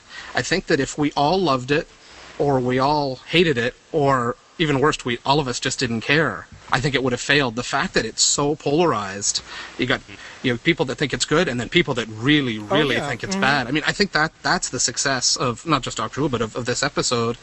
Uh, if, if if we didn't have strong opinions, it, it would have been a waste of time. The fact that we're so uh, everybody is so pumped up about you know their opinions on this episode, I think, is so terrific. Maybe And- it shouldn't have been called Love and Monsters. Maybe it should have been called Love and Hate. Because whenever you speak to someone, mm. they either love it or they hate it. It's a bit Well- like Marmite in that respect. I, I recall the, the I think the working title was "We Love Doctor Who." Was Oh, the yeah, we- original I title of the Love the episode? Doctor or oh, I something, love the. Doctor. That's it. yeah, yeah. yeah. I like Louis, Anyway, I'll pass on. I think Scooby Who would have suited this one brilliantly. well, with the door sequence, yeah, and the entire thing, and, and, and as Louis suggested, yeah, really that good. was the only thing I really didn't like about it in that episode. I mean, I'm, I'm pretty much I'm in the middle of the road with it. I can agree with the people who didn't like it, and I can. I'm not so much. I didn't think it was an absolutely fantastic episode, but I didn't think it it was that bad. But the thing I didn't like about that door scene and the chase was the whole editing of it. It was done like a pantomime. It was like one of these sort of stage farces, everybody running across the stage in all directions. And I think that could probably have done been done better. But then maybe it was some sort of a commentary on, you know, previous Doctor Who's where they end up running down corridors. But for me, it just seemed to be a bit self-indulgent. You know, like that. What was the Tom Baker one? The Eden thing one where he sort of runs into the picture and goes, "Ooh my arms, ooh my legs, ooh my everything." It sort of gave me that sort of feeling. Hmm. I can appreciate that. Yeah, I, I, I, it was very self-indulgent. This episode as a whole was very. I, but I think Mike said it beautifully when he said that this is Russell T Davies's tribute to Doctor Who and how it can just go off on a tangent completely, but be exactly the same. And in that respect, I think it had to be self-indulgent. I suppose. And let's not forget that Doctor Who has been at its best when it has tried new things. They don't always Exactly. work. Innovative. But some- That's what I'm yeah, about. But some of its finest moments have come from it's like the Big Finish audios. I mean, there was one at that Live 34 one, which as I must admit, I didn't go for it. I didn't particularly like it because of the way it was done. But it tried to be different. It tried to go in a new direction, and a lot of people really, really liked it. I think the people who I've spoken to who don't seem to have liked it are more the what I would call the hardened fans, the people who have had Doctor Who around in their lives a hell of a lot longer and have got a set of expectations of it. Um, I found that the younger people I've spoken to sort of they, they liked it and they thought, you know, yeah, cool, it was it was good. Do you think that's Mhm. true, Louis? Do you think it's because you had a, Well, a different, completely different expectation of? Well, I of think I the- do. As I said when I was spo- speaking to Ken, that I walk, I go into Doctor Who with a certain set of expectations. I mean, I would have if this was a uh, if this happened in a Star Wars episode, a Star Wars uh, chapter, I would have been bla- bomb ba- blasting it as well, just as intensely. Did, didn't it? even though episode one. e- e- e- even though even though it's still both of them are science fantasy more than science fiction, there still has to be some sort of shred of believability, some plausibility, something to suspend your disbelief. And like I said, I could accept Cassandra. I, I can get past that. Um, you know, I go back to the, the Idiot's Lantern, um, even though I did have a problems with the faces and how they came back, and they have, you know, I, I understood the point they were trying to make, and I got past it. You know, I would have enjoyed it better if there was a better explanation, sort of like what they did with the empty child and the doctor dances with the gas masks. But it's just this one just went too far. And like I said, I don't mind a lighthearted episode. I, I I welcome it, and like I said, when it works, you know, I, my my point that I made earlier with the trouble with the tribbles, I thought that worked marvelously within the series in the context of, of what was already established. Uh, Here, since it's return to you know. Uh, I, I, this is something that, it, like I said, it, it's even inconsistent with just what we've seen with Rise of the Cybermen and um, and and Age of Steel, with the Doctor being inconsistent with um, um, you, you know, with this with allowing humans to live as you know, not allowing humans to live as Cybermen. Yeah. but We we don't know that though. I think that's that's left deliberately open. That we don't really know if he's done that because we don't know if Ursula is dead or not. If you look on it as all being in um, Elton's head, then it gives you a whole new spin, which makes it perhaps more acceptable within the canon of for those people at that that is I, I, to. I, I would give you that. Yes, I, do, I maybe- agree with Louis, you, Louis, definitely about the thing like the paving slab bit. You know what? The doctor seems to think it's okay to let somebody live their life as a paving slab, unable to move or whatever. Um, but if they're a Cyberman, then you know they've got to have their head blow up or have their emotion bit sort of removed so that they sort of die because it's better to die than live like that. You know. I can kind of see what you're saying, but at the same time, I can appreciate that Ken says, "Well, she's happy." You know, it, it it's not like um, okay, she didn't really sort of have any choice about the, the situation uh, because the doctor had to do it. Uh, Very much like this, uh, when someone is cyberfied or whatever, they don't have a choice about it. They're just they're made to do it. Um, but she was happy at the end of the day, and you know she was Mhm. with Elton, and I the had a love life of sorts. Well, yes, let's not even go there because that did that was just disgusting, and uh, I I hate I just had made it brought awful pictures. It made me laugh, but it, it was just one of those things where, my God, you can't say that. This is for kids. Come on. Um, well, it's it's a fairy tale, and it would have worked fine in The Princess Bride, which is another movie I love and adore. But um, I, I just don't find you know I, I expect more of a as, Doctor Who. as Peter Kay would say, you know, a bit of blue for the dads. Yes, yeah, I was thinking that. I, w- I said, I think I actually said that to my mate Simon at the time when we were watching it, because Simon's a big Peter Kay fan as well, and uh, this is Simon from my Rough Ready and Raw podcast, my mate, and Mhm. we watched it together, and uh, he looked at me and I looked at him, and we both said a bit of blue for the dads. Um, but uh, uh, just one thing that before we wrap up and sort of give our uh, well, we haven't heard from Joe. Joe's been very quiet. Oh, of course, yeah. um, but I just wanted to ask, um, what would it been? Would it have been more acceptable the ending if um, instead of it being this slab, if the Doctor could have brought back everyone from Linda, would that have been better? Do you think if he could have just used his sonic screwdriver and everybody would have zapped out of the pavement? Would have that been Ooh, better? that would have been a bit Satsuma. It No. would. Yeah. I, I think not. I think for me, this this episode is about the effect that the Doctor has on us. And uh, on one level, you could almost watch this episode and believe that everything with the Doctor and Rose is is fantasy in Elton's head, and in reality, he never he's never even there. Uh, Yeah. and so I think be. I think it's important that the Doctor doesn't just walk in and recreate everything and save everyone. It's it's more what that one little experience when Elton was a child did to him and how it's affected him for the rest of his life. Kind of like the Doctor Who fan who first saw Doctor Who when they were a little kid like me, and the decades of influence it's had over your life. And that's the that's the connection I see here. So it's about it's it's it's about Elton. It's not about the Doctor. So I, I'd I say agree. no. Okay. I- I was I- just I was just interested because people said that they didn't like that. I'm so, I'm sorry, Colin. Go on, mate. No, um, I was just thinking um, maybe a better ending would have been to show that there was nothing on the concrete slab at the end, and that Mhm. she wasn't really brought back. That he was just a little.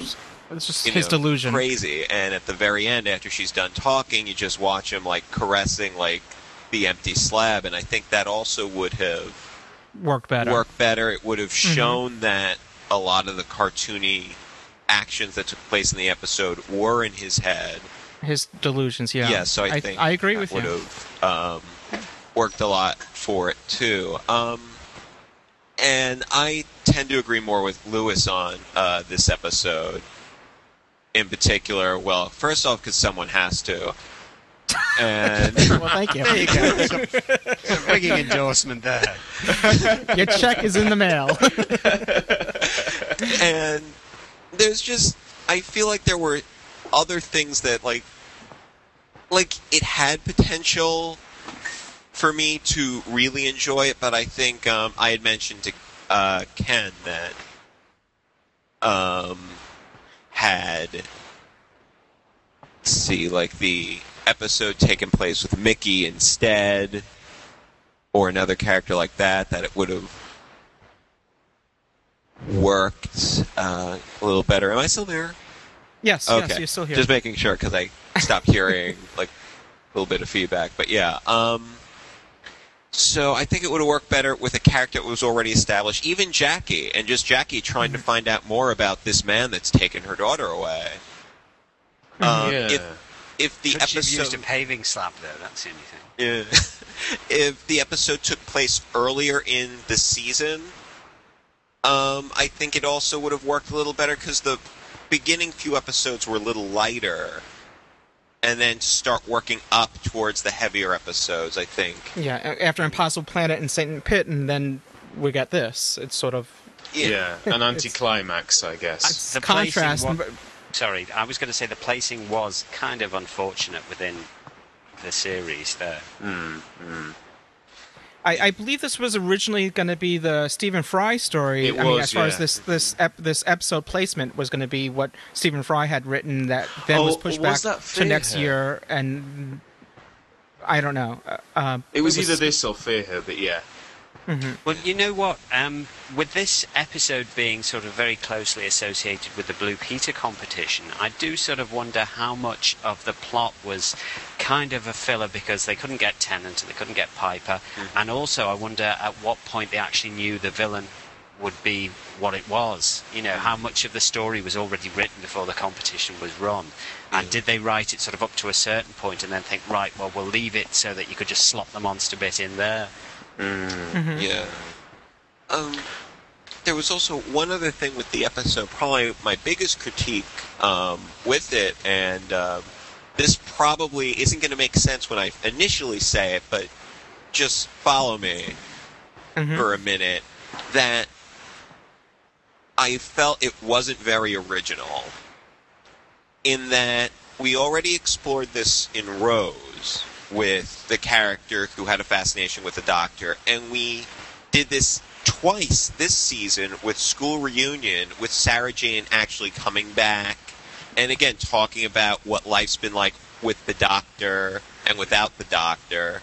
And then in Girl in the Fireplace, again, with a character whose life had been changed by the doctor and how life was with the doctor and then without the doctor.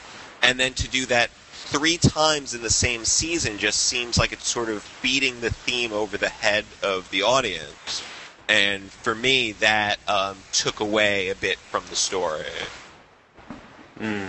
I'll agree with you there. Yeah, I, I, but I can see how it's it, it's one of those episodes that is weird. That it's it's original and it's self-reflecting at the same time. In that it's original and unoriginal at the same time. This episode was original in the way that it was done, and it was from uh, a fan's perspective, uh, not just someone who's kind of interested in Doctor Who, someone who's obsessed by Doctor Who. Um, and it was a satirical look at Doctor Who fan groups. Um, but I agree. I love your idea, Joe, of the slab at the end being, Yeah. You know, just I, I would have liked it a lot more. I- that would have made well. a lot more sense, a, a lot more sense to have done that, and it would have been really clever as well. It would be something that you perhaps weren't expecting. Um, I, I like that, but yeah, I know what you're saying. It's it is kind of like a bit like a girl in the fireplace and Rose, etc. So yeah, I can appreciate that. I did wonder on this as well. You know, with the confidential, um, Russell T Davies, when he was talking about, he'd asked Peter Kay to be in it, and he said, "Oh, I've got this part for you," and he'd sort of talked to him, and then Peter said, "Oh, well, you know, can't I be the monster?" Which makes me wonder. Was Peter Kay originally lined up to play Elton? Because I think He was, he yeah. pulled it up really Yeah. well. He was. He was originally um, going to play Elton in it. He um, he read for the part and stuff, all, and all sorts. I think it mentioned this on the confidential website somewhere Ah. that he was going to play Elton, but he he jokingly stepped in for the part of the monster, and then they gave it to him in, instead. So I, th- Yeah. think a lot of people outside the UK might not appreciate the, the, the, the immense cameo value of Peter Kay being in Doctor Who as well when they see this episode. I mean, most people in North America certainly don't know who Peter Kay is. He- Mhm. He, hasn't translated across the ocean. no, Um, and I, I don't as the think he ever no. will either. I think he would have though if he'd been in it as Elton because it would have been Elton is pretty much a sort of a um, what's the word um, somebody that you don't really know and you meet along with everybody else. Um, whereas the monster, I don't know. There's, it's the fact that he's playing a monster and it's very much oh it's Peter Kay and people don't know who that is. But I think Yeah. would have related to that better if he had been Elton. I can see that, but also I think that um, Peter Kay's comedy in itself is something which is so like it, it it's it's like a big big piss take of British culture. Peter Kay's comedy, and uh, my girlfriend loves Peter Kay, but she she wouldn't have understood because my girlfriend's American. She wouldn't have understood it. I don't think if she didn't know so much about Britain and you know stuff like that. So I can see how you know people in America wouldn't have a clue who he was, and therefore wouldn't appreciate that Peter Kay. Whoa, it's Peter Kay on Doctor Who, that sort of thing. You know that wow factor. Yeah. Whereas I- I- if you're British, it, it, it, speaks volumes to you. Sorry about that, James. Uh, I right, first saw him. Yeah, I saw him when he did a cameo on Coronation Street, and at that point I hadn't heard of him and have since learned who he is.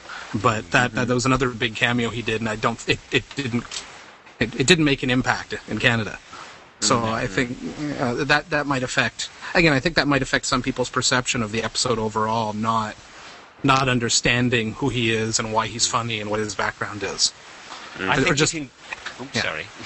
That's okay. You, Go ahead. you could gauge the impact by um, looking at how the the two different audiences, the transatlantic audiences, sort of relate to it. Because I think most British people say, "Oh, do you remember that one with uh, Doc, with Peter Kay in it?" And I think the Americans and the Canadians would say, "Oh, that one with the Abzorbaloff in it." So, Yeah, exactly.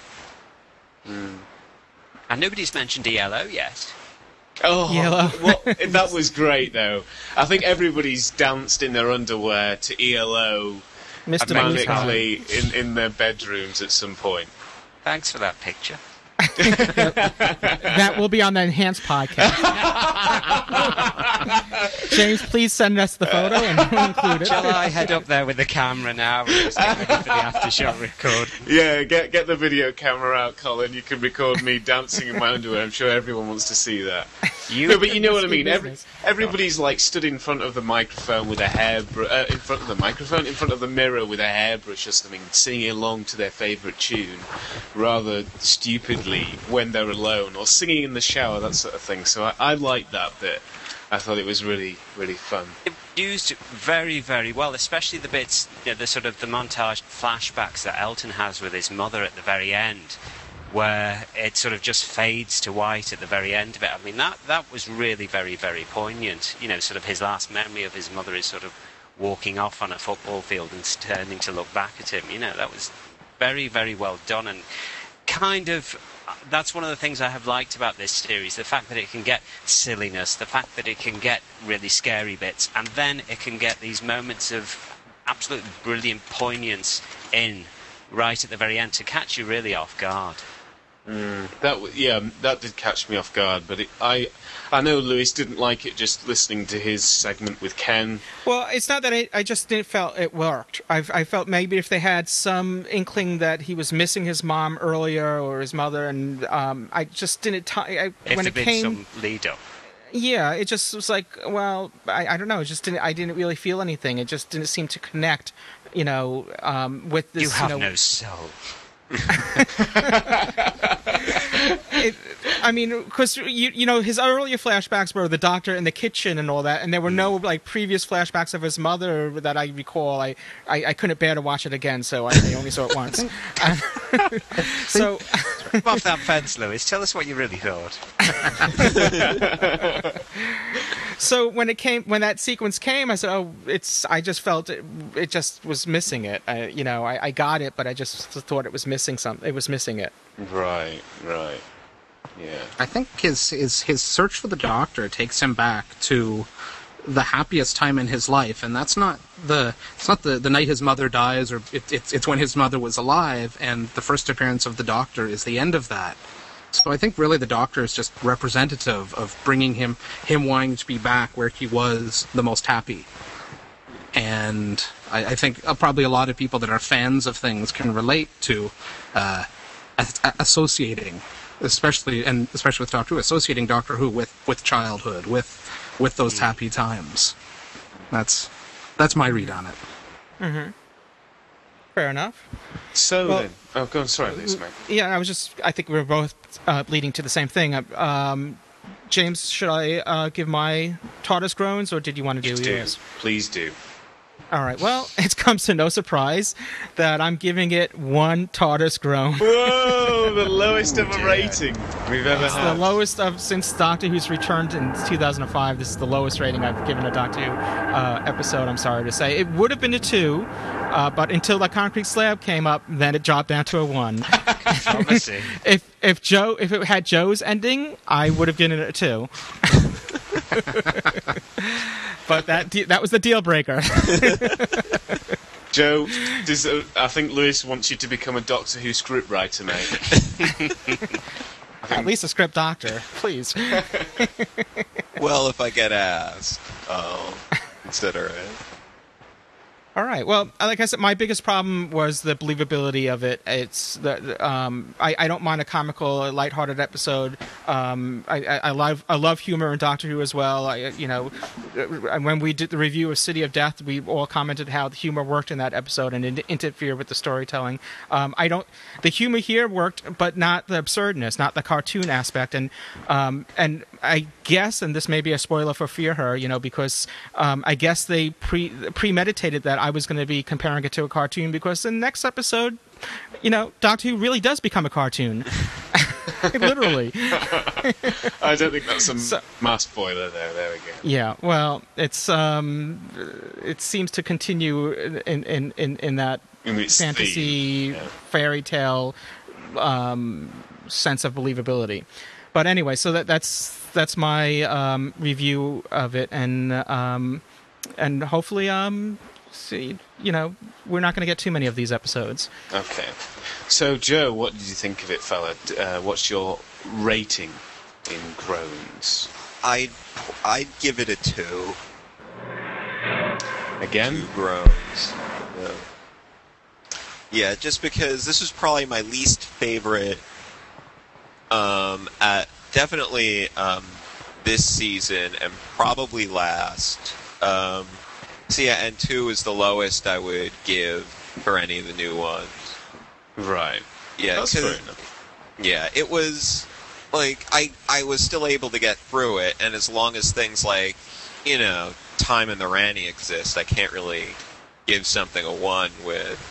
Well, there's always zero. That's why I gave it. A, I, I gave it a one because it did have originality. It did change the format. I mean, there was a, a one for effort. I gave it. So Okay.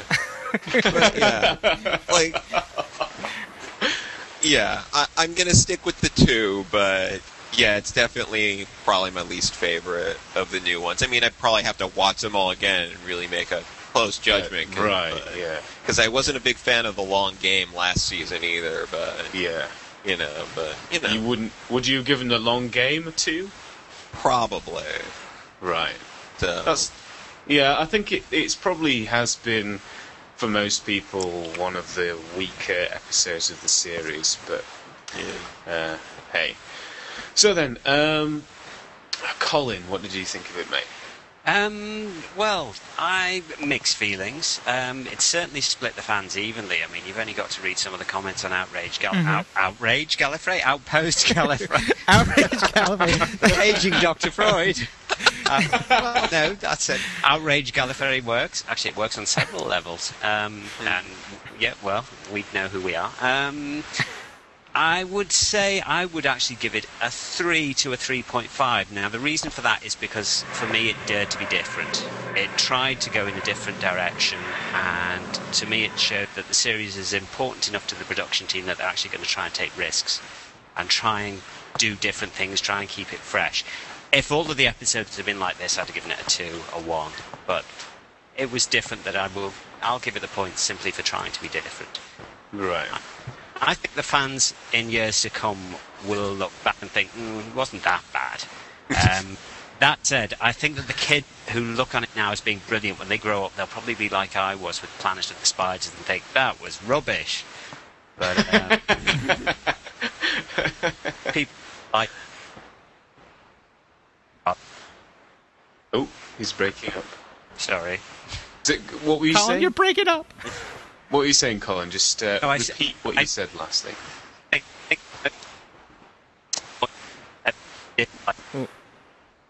Still breaking up. No, no, but- but- no. I swear I'm not doing it. Percy Louis, he's giving a positive review. Why do you have to ruin it? jam him, jam him. Okay, well, I think w- while we wait for the connection to get a bit better, why don't we hear what Mike has to say Mhm. about the episode? Yeah, well, not surprisingly, from uh, what you've heard me say already, uh, it's a five out of five for me. Um, it's- it's- you know, I it it it it I don't know. It symbolizes and reminds me why I love Doctor Who on, on a personal level and just on a level of watching a TV show. Uh, I really did enjoy it that much. I think. Uh, you know, I, I, I, I'm trying to remember who said it, but somebody said, uh, you know, uh, wouldn't want to see this uh, all the time, and, and I wouldn't want to see this all the time either. But but once in a while, I think it's terrific. Um, Mm-hmm. And I lost my train of thought. No, I, I it's uh, yeah, it's just a terrific episode, and I think that this episode has already and will generate more conversation among fans, and that's part of the fun of being a fan. I, I'm pretty sure this is the longest review of a single episode Podshock has ever done. I believe so. Yes. Probably, yeah. But it's it's Yeah, Louis there's will nothing- put out all the positive bits. And, and, and we got more to come. We got a couple feedback messages that are reviewing this as well. if nothing else, that has to show some kind of success that we all care so much. And I think that's part of what the episode's about, and it, it it's shown in the reaction to the episode. So yeah, five out of five uh, may end up. It's it's so far it's one of my top top three of the season with uh, School Reunion and Satan. Uh, sorry, School Reunion and Impossible Planet. Uh, I'll have to remain to see the next. Uh, well, I've seen the next one, but see the last 2 Mhm. and see where it ends up. But at the moment, it's it's it's going to be at uh, pretty close to the top of the ratings for me for the for the series. I uh, I can't see it. The buzz hasn't gone away yet, so I don't see it happening anytime soon. Okay. I, So, I, James? I agree with that. Well, I'm going to have to give it uh, four out of five. For- So we're, we're we're really covering the whole spectrum of fandom here. well, this is why. This is why I was going to say I have to give it four out of five for two reasons. Uh, the first reason was I was going to give it three and a half out of five, but it had Peter Kay in it, and being a massive Peter Kay fan, uh, I just thought his performance was fantastic, and that really elevated the storyline. Um, so for that reason, I'm going to give it four out of five. And as you say, I'm going to be the sort of the Simon Cowell, and just to uh, fit everything in nicely, it's going to be one, two, three, four, five from the reviews in total. So what does that mean? That's like an average of what three out of five or something. Mhm. So yeah, I think that. Well, none none of us gave it zero, so that's left out. But otherwise, it covered the whole spectrum. yeah, yeah. Right then. Alrighty. So we're going to come back with feedback, and um, there's more discussion about Love and Monsters there. So uh, stay tuned for that. Hello, this is Sylvester McCoy, and you're listening to Podshock. I'm a jock.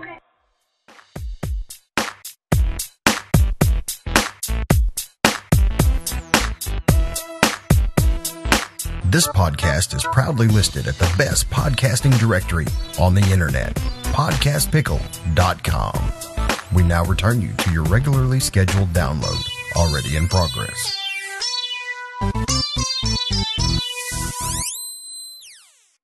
The following is a promo for the new Doctor Who podcast, The Who Cast.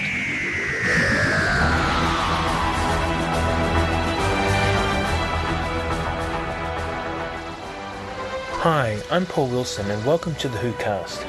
If you're interested in Doctor Who or in Torchwood, then this is the podcast for you. This podcast is produced in conjunction with the London Doctor Who Meetup Group, and not only do we discuss all things Who, but we meet on a regular basis, and you can be sure of many interesting and different discussions when we all get together. If you want to know more, subscribe to the podcast, or join our meeting group, then please have a look at our website at www.thewhocast.com. Get ready for the adventure of a lifetime.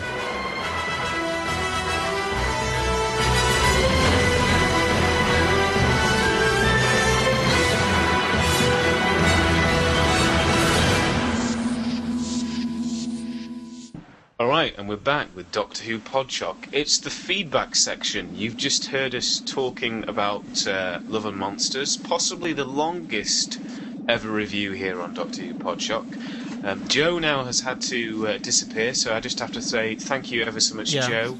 Thank for you so appearing much, on the Joe. show. We really do value your opinions, and, and hopefully we'll uh, hear more from you in the future.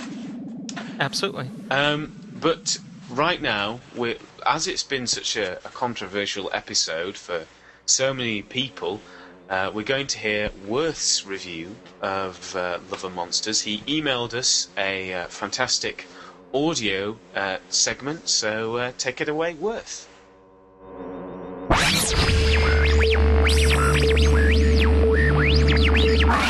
You're some sort of absorbathon. An absorberling.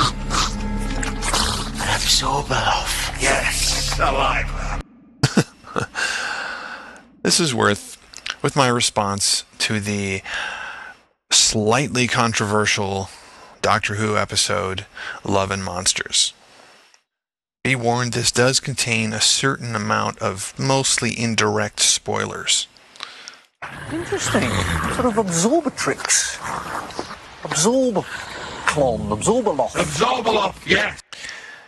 As soon as I finished watching this tonight, I immediately headed to online forums because I I just couldn't wait to see all of the horrified, outraged, bile-filled responses that we would be littering the forums uh, from the traditionalist fans. And man, have I seen just what I was expecting. uh, people just denouncing the entire show and Russell T Davies and, and, and saying they were never going to watch it again and, and um, so many overblown, ridiculous, ridiculous responses. so much fun. it really takes me back to the 1990s where I used to they read so many similar responses to the the Doctor Who New Adventure series from Virgin Publishing, which had some very experimental storylines and really played with what the uh, actual definition of what the show was, if you will. I have to say, I, I liked it a lot. I, I at the end of the episode, I wasn't exactly sure what I thought of it. I knew I liked a lot of it, and I, I knew I liked it as TV, but I wasn't sure I liked it as Doctor Who. Of course, that's exactly why everyone is so outraged and upset by it. It it's just about as far as you can possibly get from a conventional Doctor Who story. Yet still it's Doctor Who. For the really traditional Doctor Who fan, it's almost unrecognizable though. Um, I think if you've read the new adventure series of novels, um, and to a somewhat lesser degree, the BBC books, um, then you're a little more prepared for this sort of thing. Of course, if you look at what they've done with the new series ever since 2005, having the ongoing uh, connection with her mother and with uh, Mickey, and still tying the series to the present day in a way that was never done in the old series, and um, having a sense of consequences and things changing over time and you know the way that Sarah Jane comes back and we see how having traveled with the doctor having been left by the doctor and having all this time pass uh, has affected her. And it just just sort of constantly re-examining the show from different angles and perspectives than we ever used to see in the traditional series, the original series.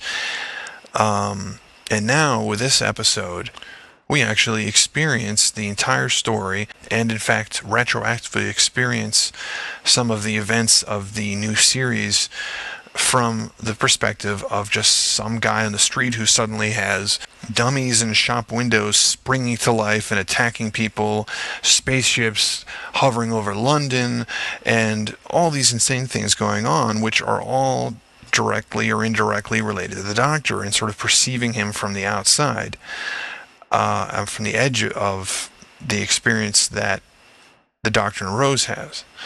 Um, and the and the perspective we normally have in the sh- as viewers of the show. We also really get into Jackie's perspective of what it's like to be abandoned, it seems to her, by her daughter, who has just disappeared off in time and space, and occasionally phones home from the future or the past or the other side of the galaxy. So yeah, uh, very cool. I, I, I liked it a lot. Um, I'm gonna have to give it four out of five TARDIS grinds, um, just because you know there wasn't enough of the Doctor. um, I mean, I watched the show because largely because of him to see the Doctor, uh, but uh, I it I just thought it was great. Uh, really, really very cool, and I'm looking forward to the things that are, have been set up in the previous couple episodes, leading inevitably towards uh, what by now most of us know is going to happen in the season finale. So, all of those fans out there who are renouncing the show and uh, and foolishly cursing the name of Russell T Davies, um, you guys got to remember that all of the greatest periods of the show were the ones that had the greatest period of innovation and change. And that is what Doctor Who is at the core. At least I think so. So, anyway, this is worth giving the story Love and Monsters a 4 out of 5. And to Louis, Ken, and James. I'll see you earlier. Elton! Fetch a spade! Interesting review and uh, lovely little audio clips in there from the episode. Yes, thank you so much, Worth. And uh, I know Worth had contacted me, and um, I, I, just wanted everyone to know that just because everyone, you know, people have, uh, and this goes to all our listeners and people on our forums, and uh, you know, everyone involved, that um, you know, we all can have different opinions on a certain episode, and one shouldn't, you know, fear expressing your reviews, whether positive or negative, on any story. So, um, you know, don't worry about how I feel about a particular episode and uh, or any of the hosts here. I mean, we all welcome everyone's ideas, and we like to share them here, and that's what Doctor Who Podshock is all about. Absolutely, uh, I agree completely. Mm-hmm. So, shall we move on to some emails? Emails, emails, emails. Do we have time, Sure. Louis? Or- Uh, we're, we're um, we have a few minutes to do to do some emails. Okay, do you want to do another Love and Monsters one, or should we just do a completely random one? Um, I don't know. Are we? Are, I think we may be Loved and Monsters out. Yeah, that's all I'm thinking. That's all I'm thinking. We'll, I'll do, we'll cover that one from Superus for next week. So Okay. there we go. So anyway, we got an email from Steve Bono or Bono, and he it's all about the Trial of a Time Lord two. He says, "Hey guys, as usual, great job on your podcasts. I look forward to your show week after week." With the Time Lord stroke Gallifrey apparently out of the picture in the new series, although I'm not completely convinced of this, well, I don't think anybody is, frankly, but yeah. Uh, what do you think of the idea that some other group will step in to be the dominant species in the universe? Not so much in terms of conquest, but more in terms of being a body that oversees events. They wouldn't need to have to have the ability to travel through time. In a classic series, the Time Lords were well known to be many species and probably kept some violent ones in check. Uh, sorry, were, were well known to many species and probably kept some violent ones in check. But now that the Time Lords are all gone, do you think that there is the possibility of one such species that could catch the Doctor, put him on trial, and hold him to, for any responsibility for the side effects stroke fallout from the Time War, which devastated many of the species and planets?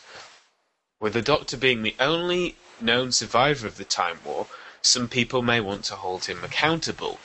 I know the original trial season wasn't among the most popular in the classic series, but perhaps a new take on the idea would be nice. It also wouldn't have to span a whole 13 episode series, but maybe a good 3 or 4 episodes would suffice. Thanks, Steve. Uh, so, what are your thoughts on this, gentleman? Trial of a Time Lord 2? Well, um, I don't know. We still, I mean, as far as um, a a species or entity that that will watch over, you know, uh, incidents in time and space, and since the Time Lords aren't there, um, obviously, if we go back to the classic series, there's the White and Black Guardians, but uh, they didn't really. Um, pass judgment i don't think on on i mean i don't know what role they really did play in the universe and um here in, in the new series, um, the face of Boe has a a, a certain amount of um, prestige, but he's I think if I'm not mistaken, he may be the last of his species as well. Mm. So I, I don't know who would take that role if if there is any right now. The Doctor himself seems to be taking that role. He and he alone. Well, maybe yeah. maybe they wouldn't take that role. Maybe it would be um, a species that would simply use their control of time and whatever is left of it instead of policing it. They would be trying to uh, basically take advantage and exploit it. And maybe the Doctor would be the sort of person who would try and stop them. Mm-hmm. Yeah, I think that that's something a bit different. Uh, with the new series, they, I really believe they got rid of the Time Lords. To, to Russell did that to, to free up the Doctor, so the Doctor can be the man, you know, the man calling the shots, without uh, without a lot of background and baggage and and such. So it's it's not something I would see happening anytime too soon. Uh, pinning either pinning the Doctor down or creating some sort of hierarchy above him, or even greater power than the Doctor because we have yet to see in the new series. Uh, I mean, I, I like. I think the face of Boe is sort of lurking there, but Mhm. we we haven't seen a lot. You know that that, that the Doctor doesn't think he can handle. Yeah. So I I, I don't know if it's needed at this point. I mean, I guess uh, we'll see how long the, the the new series runs for, and I think I think those sorts of things will start to happen the longer the show goes for. Sure. Because that time war has got to have consequences somewhere along the line to give it some meaning, really, hasn't it? hmm Well, you know, it, we've we've mentioned this before that obviously it was a, a plot device to bring back Doctor Who and to give the Ninth Doctor some guilt and some character to flesh him out and make him interesting, and also to add the mystery, uh, to rejuvenate the mystery back into the Doctor as to who he is and what's this time war all about. And that mystery is still there, so there's certainly the possibility of exploring that. And I think this would be a better way of doing it rather than revisiting the time war itself um, indirectly would to be some form of trial or some form of flashback or something um, because I, I, I can't see them doing that going back and, and revisiting the time war in any other way. And I think it's possible and you know but I think if there is a, another so-called dominant species as you say, uh, the, the Doctor would come back and, and try and fight them to make sure, particularly if they're evil, you know, to stop them from wreaking havoc upon the universe. Because the Time Lords, of course, realised that that they, it wasn't their job to interfere, and unless some things had really gone horribly wrong, in which case they had no choice. Um, like if there was a paradox, or like if the Daleks were involved trying to take over the universe. But generally speaking, you know, they don't like meddlers, and the Doctor was a meddler. So, unless someone someone out there can recognise that the Doctor likes to meddle, then uh, you know, I, I I don't think there's any possibility for that. But certainly, it would be very interesting, and uh, who knows, perhaps uh, something for series three or series four. Yeah, down the road. Indeed, indeed. So I take it that we now have no longer we have run out of time, Louis. Is that correct? Yeah, I think so. We have plenty more feedback, and um, we'll get to those, and hopefully in, the, in our next episode. Um, so, but we want to make sure that feedback keeps on coming. You can email us at. Uh, at feedback at Gallif- uh, no feedback at podshock.net. Uh, you can find our website, the Gallifreyan Embassy uh, org or podshock.net, and there's a little on the top. There's a little um, navigation button, if you will, that says feedback, and we'll give you different ways to send us feedback, including our uh, Podshock public call box, which is 206 888 4WHO. And so, and you can also send us feedback through Skype or Gizmo using the name Podshock. So I encourage everyone to send your feedback, comments, and suggestions, and whatever else you like. Um, and hopefully, again, we can't get them all on the show, but we'll try to get as many as we can. Mm. All right, so I want to thank everyone for being a part of this really uh, delightful episode of Doctor Who Podshock. It was a pleasure having many voices on board. Um, we, we are sorry that Ken couldn't join us, but he was part of the show, um, you know, and we're thankful for that. And thank you to Joe, who had to leave early. And uh, I want to thank Colin and Mike for being part of the show as our guest hosts. And, um, and as always, James, excellent job. Yeah, great job, everybody. Thanks for being on the show. You're Thanks for having me on. Thank you. Our pleasure. Our pleasure. So I guess come back next week for another exciting episode of Doctor Who Podshock. We'll uh, see you then, and hopefully Ken will be with us too. Mm-hmm. Cheers, everyone. Cheers. Bye. Bye. Bye bye.